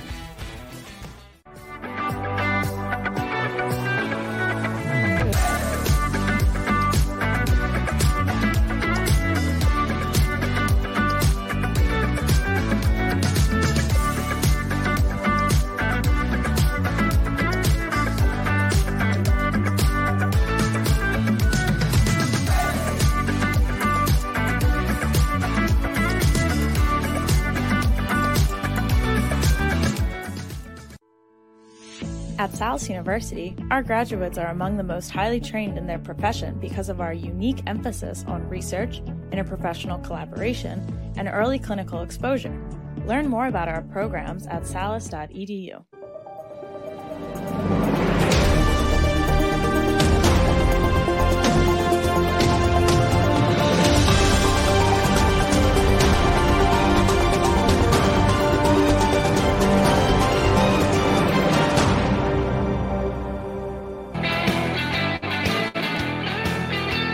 got your Maga Mac guys, McMullen and McDonald here with you on Birds 365, and we got indoors Chris Franklin. No, no- Yeah. no screened in porch. He's got a mirror going. He's got a mock turtleneck on. Damn, you're looking good, Franklin. What do you got? A date or something today? Actually, I do later on. I after I get everything done later on. So that's the only reason why I'm looking all dressed up right now. Very but nice. yeah, Good. It's that time of year, man. Happy Thanksgiving uh, in Happy- advance, Chris. Happy Thanksgiving to you guys. I'm thankful for a lot. Get to talk to you guys. Get to talk Eagles. Get to cover this Eagles team. It's it's fun. So I appreciate it. Thank you guys. You got no, thank you for uh, jumping in with us. All right, you got to cover Nick Sirianni on a day in day out basis. Rather emotional this week, uh, both after the game, getting up on the bench, uh, high fiving Eagle fans, pumping his fist to Eagle fans, and then when he uh, talked to you guys after the game, was pretty damn emotional. Good thing, bad thing, kind of irrelevant thing. What do you think about the Eagles' emotional head coach? How much emotion plays into him coaching this football team? I have no problem with it when it goes to surrounding on the outside stuff. When it starts to affect his decision making and his play calls, that's where I start to have a. Do you think it did on. Sunday? Do you think his emotion factored into the play calling on Sunday? I thought I thought toward the I, I know he explained that whole fourth game. I think it did a little bit. I think some of the play calls did a little bit. They like they when they did try deep. I think they tried was trying to go push a little bit more. But I, I, thought I think he really wanted to. I think he really wanted to stick it to the Colts because he wanted he, he messed with his friend, and I think and because some of those that didn't look like a Nick Sirianni game in that sense of the fact that you know you usually see them see them even killed. You see some of the decision making, but some of them go off, and I think that had something to do with it overall. Yeah, I, I thought he was pressing uh, a bit as well, Chris, in that there were some strange decisions. The coming out of the two minute warning, trying to draw him offsides, call him timeout again. Um, Boston Scott as the closer uh, late in the game. He doesn't play much in the game, and then all, all of a sudden he's on the field running it three consecutive times. I don't know. I sense that pressing, um, and and maybe it was Indianapolis. Did you get that same feeling, or is it just making maybe not the best decisions in the moment? I think the Boston. When I look back at that Boston Scott thing, the only the only thing I can think of, and I, I wish I asked him this more now, but maybe ask Shane later on today. But the only thing I can think of is that they wanted somebody to go more north south and just attack the hole instead of potentially going back. And that's not to say Miles has done a lot better this year instead of trying to go yeah. sideline to sideline. That one too, he's hitting the hole better. The only re- thing I can think of is okay, they wanted Boston to just go okay, one foot plant and go. That's the only receipt. If not, I don't know what he's thinking there. I mean, Boston was making the right decisions for the most part all day. I mean, he got you to that pass interference penalty that got you down in position to score a winning winning touchdown. So I wonder a little bit more, but it's it's it, it just it really did not seem like, and I, you know I'll lean yeah it did because it did not seem like he didn't seem like himself that he normally did. We've seen the rest of the season so far. All right, uh, Jalen Hurts came up huge in the fourth quarter. Nobody's going to argue that game uh, saving touchdown pass The Watkins keeps him in the game, perfectly thrown right on time. And then uh, his ability to run the football in that final drive, including the touchdown at the end of the game. Uh, I want to give Jalen Hurts all the credit in the world because he did. He saved the Eagles' bacon. But he's also the quarterback for the first three quarters where they scored three points. He, like everyone else on this football team, was up and down on Sunday. It's just his up came at the perfect time, so it's what everybody's going to remember. How come the Eagles offense did next to nothing for three quarters?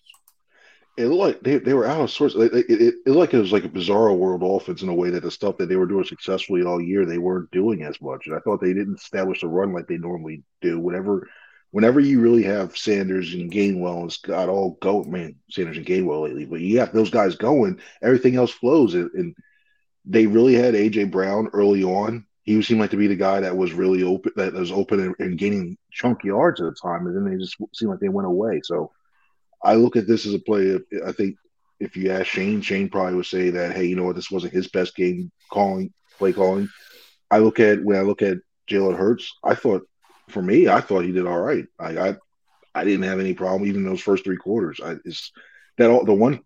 And I'm, I'm shocked. I'm saying it's the one unit that I thought did not do well and didn't have its best game at all was the offensive line for the most part.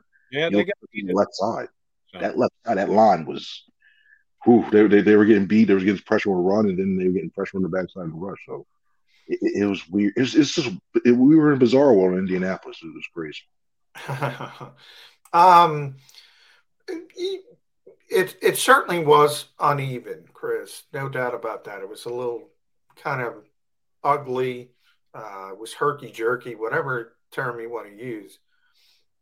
How much of that had to do with Dallas Goedert? I mean, they talked about it's going to take a village, blah blah blah.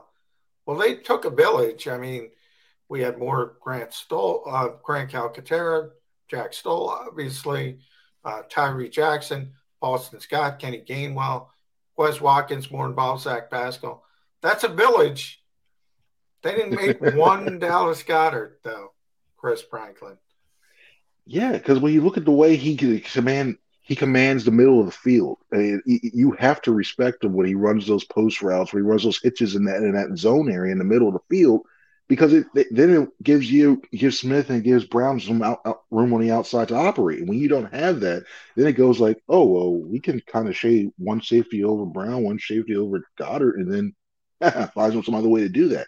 And I think you're really starting to see his impact, the, the impact that he has on this offense. And what listen, we I, I know people talk about, oh, well, he runs, he gets so many yards to catch because he gets the screens and everything else. Well, you still got to respect that. You still got to account for where he is on the field. And when you have one less weapon in the caliber that you have, a guy who's, in my opinion, a top three tight end this year in, in the league, you need to find a way to to do that. You just can't. Like you could try all the different things. You could do that. I saw Zach. One thing that I really was surprised with was that Zach Pascal. I don't know if it's because he was back in Indianapolis and they wanted to get him more run, But I thought it was very interesting to see that he got a lot more t- playing time and at times more than Quez than when we saw Quez make that play later on. But it's tough to replace Dallas Goedert. All right, Chris, I'm going to jump back over to the defense because uh, I'm being honest. I said yesterday here on the show, I said it earlier today. I was absolutely nervous after the first possession. The Colts went right down the field. Jonathan Taylor slice and dice, one good passing play, but other than that, the uh, Colts did what the two previous teams had done to the Eagles, and that's dominate them with the run. Uh, Pierce didn't the uh, game against the Texans, even though the Texans, uh, I never thought they were going to win the game, but they did rip the Eagles up on the ground. And sure enough, the Commanders made it work and uh, got a ton of third down conversion to beat them. And I thought same thing happening again. Oh, th- this could be trouble.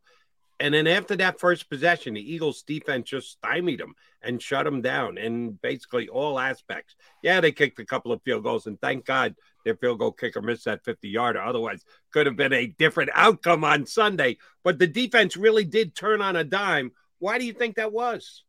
Before before I get to that, John, I'll, I'll give I'll give John credit. John called right before that field goal. He missed it. He said he's going to miss it. We're like, no, he's not for it. And John called it. He said he's going to miss it. He didn't happen. So good job, J Mac. put, the, put the kibosh on him, huh? well, uh, and Chase McLaughlin, he's not a 50 yard guy. Like there's guys who can really jerk, jacket up these days from 50, 50 plus. He got one. I knew he wasn't getting two. Uh, I knew he wasn't getting two. He's not that yeah. strong legged. Brett Maher had two sixty 60 yarders. Oh, back to back. He made two sixties. Yeah, two sixties. Yeah. So he's not that guy. So yeah, that was my thought process behind that. Gotcha. But yeah, right, but uh, yeah, what do you think changed the Eagles defense to going from being just sliced and diced to uh, being able to shut down the Colts run game thereafter? Uh, Chris, what do you attribute it to? uh, there's two factors I attribute it to. The first one is that's what you saw when you have a guy who's calling plays in the NFL for a second for his second game.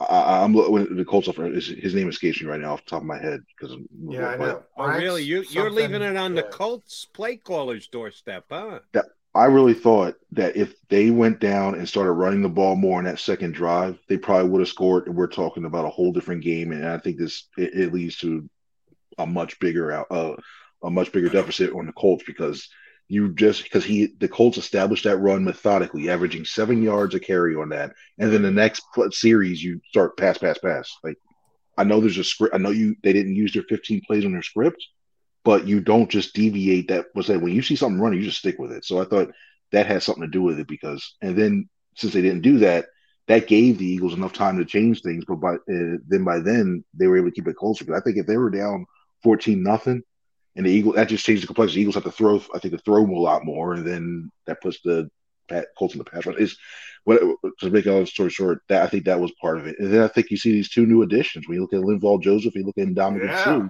what they That's, did, they, they, played well, and it makes you question like what was going on beforehand. I mean, you see the difference now. It was obviously there's Marlon Tuipulotu, and then there's Joseph and Suh, and it was, especially these last couple weeks, it was actually refreshing seeing them those guys win the line of scrimmage and win at the point attacking, actually get some push or neutralize the, the, offensive line push in the middle of the field because there's so many times you saw like you saw Tuipulotu like he was on skates, he's like one of those blocking sleds where he's getting pushed back and it's like two, three yards and then that gave enough space for running backs to go. So those were the I think were the that defense I'll even include the whole defensive line. I thought they played absolutely well. That's it. And, and linebackers too. So I thought they all played well when it came in that aspect of it, and that's one reason why I think they uh that defense has success. Parks Frazier, by the way, is thank you Colts play caller. Um, but I want to give credit, which is an indictable offense in Philadelphia. Yeah, I want to give credit to Jonathan Gannon because I think I, I was telling Jody, I think he made a mistake on that first drive, and he he adjusted. If you go back to that first drive, Chris, Linval was on on the field and I don't think Linval owns a pair of skates. He's really difficult to put on skates. And they stopped Jonathan. It was like three yards on the first play. It was like one yard on the second play. It was a little pass. And then uh, Josiah Scott got beat on the third down. They called the blitz. TJ was loose, but Josiah Scott couldn't handle um, the back end. They had the big uh, uh, gash play. I think it was 24 yards. And then they went to the four man front. And all of a sudden, here comes Taylor 28 yards, nine yards, gash, gash, gash. I think he made a mistake and he adjusted, put Linval in there. And that's where I want to go with you. How good was Linval Joseph in that game? Oh my goodness! Like he set the tone that first ta- when when you saw that first tackle, he got in there and he, he was in on there. It was like, all right, well, uh, maybe maybe he was a little maybe he was a little excited and then he wanted to establish play. Like, all right, class one.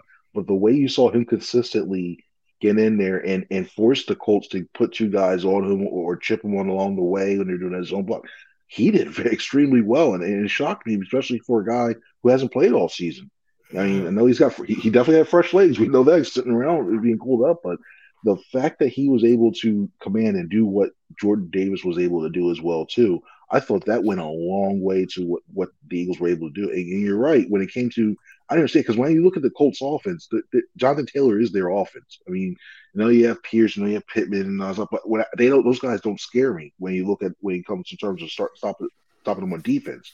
You stop the Colts run, you stop their whole entire offense. Is the ball game. And I'm I'm shocked they went to those unless it's an obvious passing down. The fact that they went to like six man boxes and, and six man boxes and sometimes five, I'm like, no, it's open. So the credit does go to Jonathan Gannon on that to to to, to use more that five man line, five man line one and, and box them up there because. But Joseph, he he, he makes making Gannon look good. He made Howie Roseman look good as well too. Even got a uh, split sack with Ndamukong Suh and. Uh, yeah, how about said, that for the Hollywood ending? They both yeah. get, uh, they both share a sack. Share a sack oh. was pretty cool, even though John said Linval said to him after the game, "Oh, I'll be in on running downs, passing downs. I'll be standing over here on the sideline, but I'll be in on all those running downs." Hey, sure enough, he got a sack. Uh, must have had to be a passing down to come up with a sack. All right, so Howie Roseman getting the job done again goes out, adds two guys with really impressive, lengthy resumes older guys, maybe not as good as they once were, but still ready to step in and play with only a handful of minutes of practice under their belt. Um, is Howie Roseman getting the proper due for how he's handled this roster from the end of last season to where we sit right now with Eagles at nine and one? I really do, and I really think when it's all said and done, when all the postseason awards come out, I think he's going to be named Executive of the Year because when you look at what the way the roster was, just you even just look if you look at the defense by itself, what it was when it ended last season, to have guys like well, well even well, I'll even go to the start of the last season, to 2021 season, when you have Eric Wilson, you have Alex Singleton, Rodney McLeod, and all these guys, and, and you look at what they are now, and you have Chauncey Gardner Johnson, one of the best takeaway guys in, in, the league. You have these defensive tackles now. You drafted Jordan Davis. You maneuvered up to get him. You made a trade to get AJ Brown, which affected your offense and changed so many ways. You look at all these different moves that he's made. And oh yeah, by the way, you still have a first round pick next year too that you made from one of the trades you did last year too during that. So when you look at all together, to me, I think the league recognizes it. You're starting to hear more and more. I think like we, if you listen like the pregame shows or, or, some of those national things. I think nationally they really see it. I seriously, I would not be surprised if he's he's named the executive uh, executive of the year. Yeah, I I mentioned before. I want to run this by you, Chris. Um, uh, I think Howie may have created a new market in the NFL if this works with Linval, Joseph, and, and Dominic and Suh. And by that I mean you know, Linval's 34, uh, and Ndamukong's 35. They've made a, a ton of money uh, in their careers, ton of success. They don't want to play for a piddlings, and they certainly don't want to play for 17 games for a bad team. Um, so they sat at home. They waited. Uh, they could ring chase. They made a decent amount money they can if they reach their incentives. If this works, I think we're going to see this year after year after year with veteran players waiting to say mid-season and then pick and choose and go ring chasing. Am I overreacting, or you see that uh, as a potential down the road? Look, they followed the Roger Clemens plan. When Roger Clemens was later in his career, they just wanted to go ahead and just go, hey, you know yeah. what? I'm going to sit and wait, and then that it works. And then when you look at the the incentives because that do. A, it helps you out because you got the prorated contracts, which I know a lot of uh a, a lot of general managers will like. It's a matter of making sure you have the cap space to be able to do those moves. Because look, think about the Giants those couple of years where they don't they didn't have, they had to basically extend guys and guys and and restructure contract just to be able to operate in case you need to bring somebody on in case something happened. And so, a I think it's good if, especially if you have a team that has a general manager who knows how to manage the cap, or at least have say like six, seven, maybe nine million dollars to maneuver that you can whatever left over you can roll over, but still you still have some moves to do.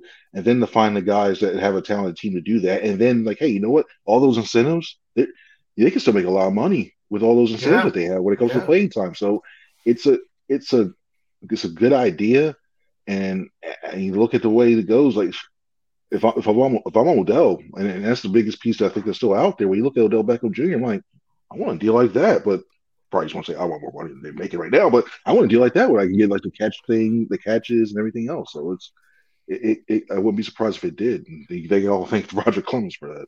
As Chris mentioned, the Eagles have two first round draft picks this year. Number 32 overall, because that would be their own pick. They got the best record in the NFL. Saints got to win this week, so they they're, they're down to number ten. I think it got as high as number four overall at one point. Uh, track that every single week, um, but uh, they, they'll make good use of those two first round picks. All right, uh, we've got a game on Sunday night. Certainly a game I had circled before the year started. Packers coming to town. Aaron Rodgers, Sunday night football show on in Philadelphia. Packers are averaging like 18 points a game. Their offense just isn't what it was supposed to be. We can point the finger of guilt all over the place. Coaching staff, Rodgers himself, offensive line didn't replace Davante Adams. Should we be worried about the Green Bay Packers offense coming into Philadelphia on Sunday night, Chris Franklin? I think so because I think you have a quarter. The one thing with Rodgers, and if it's if it wasn't Rodgers, if it was somebody else, I'm like, all right, this game that the one thing that Rodgers does well is he can get the ball out of his hand quickly. When he sees something like and there's a pass, he'll get the ball quickly. The Eagles had trouble with that last year. Granted, it's different roster, different situations, but that's the type of quarterback that I think that can beat this defense. Get the ball one, two, three, and get it go. The problem is he doesn't have the receivers like beside yeah. Allen Lazard. It's like and Chris, although Christian Watson is starting to get better as, as he gets more experience. Yeah. yeah. So you can't you can't completely discount them. Ah, they got this. This is going to be this will be easy, and people will be able to turn the TV off by like ten thirty. No, I don't think so. I actually think it's going to be really, really close. I really do, yeah. and it's going to be enough. And he, he still got Jones as running back too, who still is very viable, is still physical too. So you're going to need that defensive line to duplicate the success they had against Jonathan Taylor. So I still worry about that. All I still truly worry about this offense. I think it could be the game is decided by only one score. I really do. All right, uh, Chris, current NFL defensive rankings Eagles, number two yeah. overall, first in takeaways, first in interceptions, first in yards per play allowed, uh, first in uh, drives ending in a turnover, third in drives ending in an offensive score. Yet we got a bad defensive coordinator. What? what? What is is context lost in Philadelphia as you know, opposed to the rest of the league and how they play defense? You know, I, I was trying to find a way to like, like a good metaphor or a good way to compare it. It's almost like I think I think it's one of those things where people are like, it's not the blitzing old style, old school style defense that a lot yeah. of people have seen. They don't yeah. rush. Uh, they don't blitz a lot, so it's like it's not that tacky. You're not, you're not looking like like Wink Martindale or you're not looking at, at the old Jim Johnson thing, so it, it, must not be doing that. And listen, all this team needs look, look at the Super Bowl years. It's, it's, I think it's better. It's definitely better than the Jim Schwartz era. So that's all you all you need to do is basically stop. The main basis is to stop teams from scoring. That's what that's the main defense thing you want your defense to do. And they've done and, that. And, and by the way, Chris, that third play of the game, Eagles fans got what they wanted. yeah. got the blitz. TJ Edwards, by the way, good blitz greatly. It was great design. He's loose. He's bearing down on the quarterback. But bang, veteran quarterback sees the blitz, throws right behind it. Josiah Scott can't keep up. 24, 26, whatever it was, best Does anybody not notice those plays when the blitz doesn't work? No, no, it does. It, ha- it has to be effective. It has to be an all-out blitz. It has to be zero color. Basically, zero. It has to be a zero blitz, or doesn't it doesn't count. That's like it seems like it. It happens all the time. By the way, TJ Edwards one of the most underrated play people. Oh, ah, the team. most underrated. Jody yeah, knows I've been on that train. to my own horn. I said played, TJ. He played real well this past week again. Yeah, he didn't get there on that blitz. That wasn't his fault, and he was a major reason why they turned around, stopped the run after that first drive. All right, Mr. Franklin, I need your opinion on this. John and I have discussed it before. Pretty sure we've never discussed it with you. Eagles going all black uniform on Sunday versus the Packers. Your thoughts? I like it.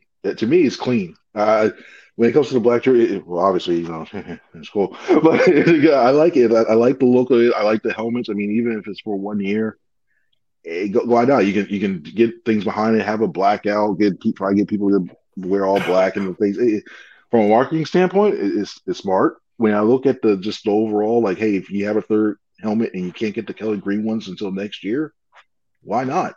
They, the teams like that. I'm shocked they haven't gone more white pants, uh, white white on black. The uh, or green yeah. on black, the ones that they had success with last year, that uh, the ones that Jalen Hurts was really pushing for, and, and, they were doing well with it. So I, I like the look. I think I, I want to see. I, am not sure. I don't know how many guys are superstitious. When they say, "Oh, this is not my normal helmet. What's going on here?" I don't know how many guys you have like that on a team, but overall, I give, I, I give I, Jody knows how I feel about this. I give Reuben Frank credit for this because I'm with Reuben. It, Indianapolis, Ask me what the Eagles wore in Indianapolis. I can't tell you. I don't, I don't, I don't, I have no stinking idea. Five minutes after the game is over, I won't be able to tell you what they were wearing against the Green Bay Packers. I, I, oh. I yeah. I mean, if they win, it'll look good. If they lose, it'll look pretty, pretty I, uh, bad. For the most look at the part, colors. for the most part, I'm with both Rube and John. I think much to do is made of the uniform. And I care much more about what the players do within that uniform and the outcome of the game than the uniform that it's played played in. But I get it. It's marketing, it's sales, it's uh, merch, it's what uh, everybody gets all excited by in a holiday season. Oh, got to buy the newest. Oh thing. yeah. And, and also, I, I, I uh, maybe I'm just naive, but I kind of care about the football stuff more than the uniform stuff. And it could be a little recruitment tool too, because how many guys say that they're like black and wait till next year to Kelly Green? How many people, even opposing players, go like Kelly Green's like guys. They get a chance to go with Kelly Green if they're between oh, two. You're like, as, you're as nuts money, as, as, that one as, too? You're as nuts as hey. he is. Money, it doesn't matter the colors, the championship change. No, no, no, no. Who pays even the money? most money? Who's going to give him the most guaranteed money? Yes. That's the greatest recruiting tool of all time. More than colors, more than buddies, yeah. more than pals, more than championships. Who's putting the, the only I, color that matters is green. And we're not yeah. talking Kelly. We're talking dollars and cents there, big guy. Yeah. Remember, all of a sudden, remember Deshaun Watson, uh, Miami, Miami, Miami. I want to play in Miami. And then all of a sudden, yeah, I'll go to Cleveland. Cleveland. Yeah, yeah guaranteed. Guaranteed, yeah. Yeah. oh, it must be those throwback Browns uniforms yeah. that is the reason he. Yeah, right. Every or that scary elf in the middle of the field. scary elf. Yeah, that's probably Brownie the elf is. Hey, that Brownie oh the gosh. elf. Yeah. I'm waiting for the Chucky Brownie collaboration movie coming out pretty soon. That thing's just weird. Uh, you uh, got your own Cleveland. You got Sean, this is the last week that Sean is on the sidelines. He could be back. Um, I'll tell you real quick. Speaking of Brownie the Elf, I don't know what the Colts uh, mascot is nicknamed, but I'm going to say this: say what you want about the Colts, they do the best job of any NFL team I've ever seen during the breaks. They always got something going on, some kind of contest. really, the cameramen are great. They got every pretty girl lined up at Lucas Oil Field. They're phenomenal. Um, yeah, they do a great job in between the breaks. Yeah, Eagles got to get on that. Marriage proposals, people throwing yeah. footballs everywhere. I forgot the marriage proposal. yeah, it was, it was like everything was going. I was like, what is going? What is People going throwing here? footballs from the second deck. That was Yeah, impressive. blimp going down. You see like an Operation Airdrop, Blimp? like an airdrop stuff going. It's like, what is this going was on? It was tremendous. I, gi- I weird. give him credit for that. Jim Irsay, well done. You can't That's hire right. a coach, but Did they drop Well uh, Jeff Saturday from a uh, blimp? No, they just. I bet They some of the people wish did. it I did. probably missed they it. drop Frank Reich from a blimp? we missed that. He's still I- commercials out there. He, I was watching it. I was typing up the story Sunday night, and there's I think at the Indiana University they have a commercial where he's still shown on there. Like Frank's that's how much part of it. Good Yeah, I, I got maybe I got to tweet that out, but yeah, he still has that commercial, and I'm like, um, this is kind of awkward, guys. You kind of may one to Hopefully. If, he, if he's coaching another team and they still have his billboard on I ninety five, then uh, what whatever height it is, Dick Vermeil was coaching other teams. They never took his billboard down Yeah. here in Philadelphia. well, and, and he might not be officially coaching, but we all believe he gave Nick Sirianni some pretty good insight of Oh, the yeah. Before the game. yeah. Didn't help, but was he played gave on it to him. The offense was shaky. Just Chris give it to Jim. Franklin, uh, last question for me. And uh, hopefully, you have a great Thanksgiving and a great Thanksgiving dinner. When you're watching football on Thursday, what's the one thing that must be on Chris Franklin's plate to make it a true Thanksgiving football Thursday? See, I'm in trouble if I get to say the one thing. I'm in trouble internally here. Uh, I probably have to go. The stuffing, the stuffing has to be. Mom's stuffing is extremely, extremely good. But there's a close second. I'll, I'll sneak in a close second. There's apples, apples and yams. But the two of them, I know it's only that one, but it's, it's like almost like a dessert on a Apples plate. and yams. It's real. You hear it. It's really good because you get like the cinnamon, you get the nutmeg on it. You mix it. It's it's really sweet. And then when it touches that baked macaroni and cheese at the same time, there's just something about that. Is you're sitting there like, you know what? I'm thankful for being alive because you taste it right in your mouth. It's just with that I stuff. can- Oh, it's it's perfect. I like That's some mac perfect. and cheese, but you're scaring me with uh, yeah, yams. I might have to get some for you guys. It's really good. It really is good. It, it truly is good. Might have to get you- somebody not to as get good. guys. Uh, not as good as Chris Franklin. Uh, NJ.com. C. Franklin News does a tremendous job covering the Philadelphia Eagles. Check him out there. Check him out here on Birds 365. He's kind enough to to break it down all with us. Yeah, happy holidays, uh, Chris. Um, I'm a little under the weather, so I'm not going to see you. I can today, hear. but I'll be yeah, I'll be Yeah. back tomorrow. That Get that better, man. plane play, yeah, that plane play got me, but I'll, I'll bounce back. Because we'll put you day to day. Uh, We won't put you on IR. We think that you'll be able to uh, do your thing, and uh, we'll, we'll have. But seriously, thank you guys. Happy Thanksgiving to you. Happy Thanksgiving to everybody watching, and appreciate it. Happy Thanksgiving to you. That's Chris Franklin here with us on Birds 365. All right, coming back, Johnny Mac, Johnny Mac. We got to put a bow on the show. Stay with us. Go to get your game on. Go for the beers. Go for the cheers.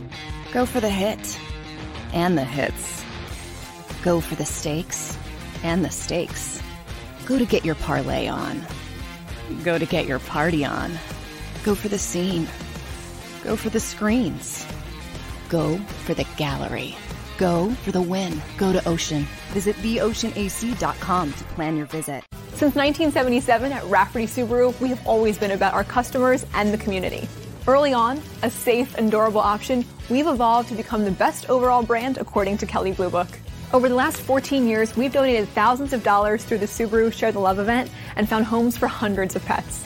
The Rafferty family is proud of our 45 years in business. This month, celebrate our anniversary with special financing on select models. Visit us and see why.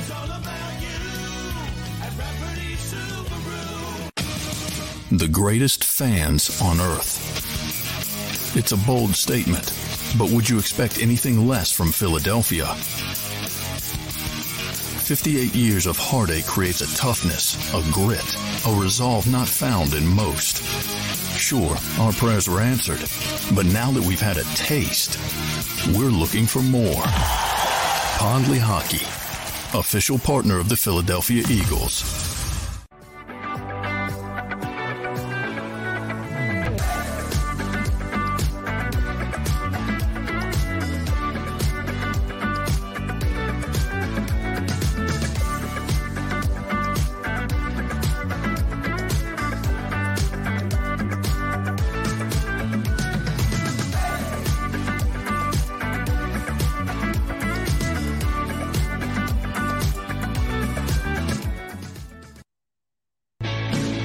Everybody. My name is Jason Lombardi. I'm an inspector at DryTech.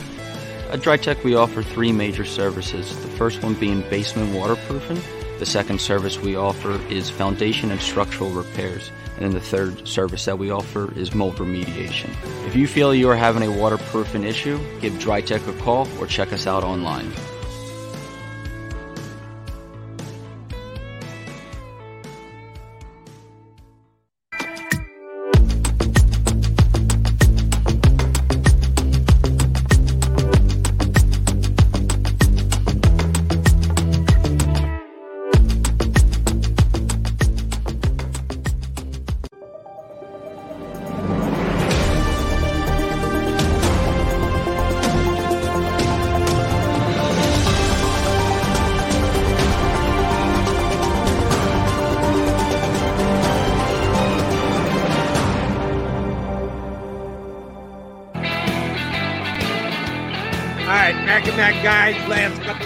This Tuesday get together. Are you telling us you're not going to be there for Happy Tuesday, everybody, today? You're going to do the medication, uh, get yourself some rest, get over this yeah. cold thing? Well, I don't want to get. Uh, I don't get. Uh, I don't want to get everybody else sick. So um, I'm going to take a test. You know, these days you have to take a test to make Yeah. sure. Um, so I'm going to take a test and see what's what. Uh, but I've avoided the big C so far, not the the big big C, but the little C. Um, You never got COVID? not to my knowledge. Okay. I took all those tests. I never tested positive. So, um, yeah. So I don't want to get Yeah. everybody else sick. It's a new world, Jody. Yours truly got it. It was earlier this year. I think we had two, ti- whatever, uh, and I missed one show. I did. I know I had it, and I did one show here and fought through it like a tough guy, the way you have today. And then I missed the following day. But uh, yeah, I was back by the day after and close enough Yeah. to 100. I, I don't feel that bad, but I, I don't. It's more about getting other people sick. I don't want to get other people sick. You're a good man, McMullen. All right, before we go, uh, I got to ask you a trivia question. The last time the Philadelphia Eagles beat the Green Bay Packers in Philadelphia was when? Philadelphia Eagles beat Green Bay Packers in Philadelphia. I don't know. I haven't checked it. I haven't done my research. yeah, Uh, I caught you a little under the weather. Yeah. Would it surprise you if I told you it's been 16 years? Now they don't play. This isn't the Cowboys. no, they don't. the Yeah, they don't play the- here that much. It never They- surprises me. Obviously, they beat them out in Green Bay. That was the Doug Pederson game that arguably um, started the disconnect between Doug Yeah, Pederson can we and the can we throw the ball more, even Yeah. though we just upset a favorite Green Bay Packers Yeah. squad? Yeah. Uh, but they don't play here that often. So, no, it doesn't surprise me. Um, 16 years is a pretty long time, though. yeah. Well, Packers have also been pretty good over that for the most part. Really good over that time frame as well. So, Just- you know, the Packers have had quite a run uh, through Brett Favre and Aaron Rodgers. So they're not used to what they're going through this year. Um, different team. Eagles will be a heavy favorite, uh, but we'll see. I, I think things are going to be difficult for the Eagles against everybody because they're they're not as explosive right now without Dallas Goedert. Um, and you know it's probably going to be nip and tuck in most of these games until they can get a little healthier. So you know the exact numbers. Aaron Rodgers in Philadelphia in his career, three and zero. He's not lost, Yeah. but he's Wow. only had three games. So it's 16 years. That seems like a big number, but again, they don't play Green Bay every year, and they sure as heck don't play Green Bay in Philadelphia every year. But he is three and zero, undefeated against the Eagles. But he might be coming in with the least uh, talented squad that Aaron Rodgers has ever played for. Uh, we will be back here again tomorrow to talk about it. Can you even do Zoom, or do you have to be there live to do Happy Tuesday? Now you got to be there live. So Oh, you're screwed. All right. Yeah, uh, I'll just be there watching uh, from the sidelines. Exactly. All right, uh, J Mac, get better. Have some chicken soup, whatever you got to do to get uh, feeling a little bit better. I say we do this again tomorrow. You up for it? Let's do it day to day, but let's do it. He's day to day. He's a tough guy. He'll be back with me tomorrow on Birds 365 in two and two. You've been listening to Birds 365, the destination for the passionate Eagles football fan who bleeds green. If it's Eagles football, we're talking about it. Debate inside the locker room and guests that are some of the greatest football minds from around the region. We hope you enjoyed the show. We know we had a blast. Make sure to like, comment, and subscribe, and we'll be back soon. But in the meantime, hook up with us on social media at Jacob Sports. See you next time on Birds 365. Without the ones like you, who work tirelessly to keep things running, everything would suddenly stop. Hospitals, factories, schools, and power plants, they all depend on you. No matter the weather, emergency, or time of day, you're the ones who get it done. At Grainger, we're here for you with professional grade industrial supplies. Count on real time product availability and fast delivery. Call clickgrainger.com or just stop by. Grainger for the ones who get it done.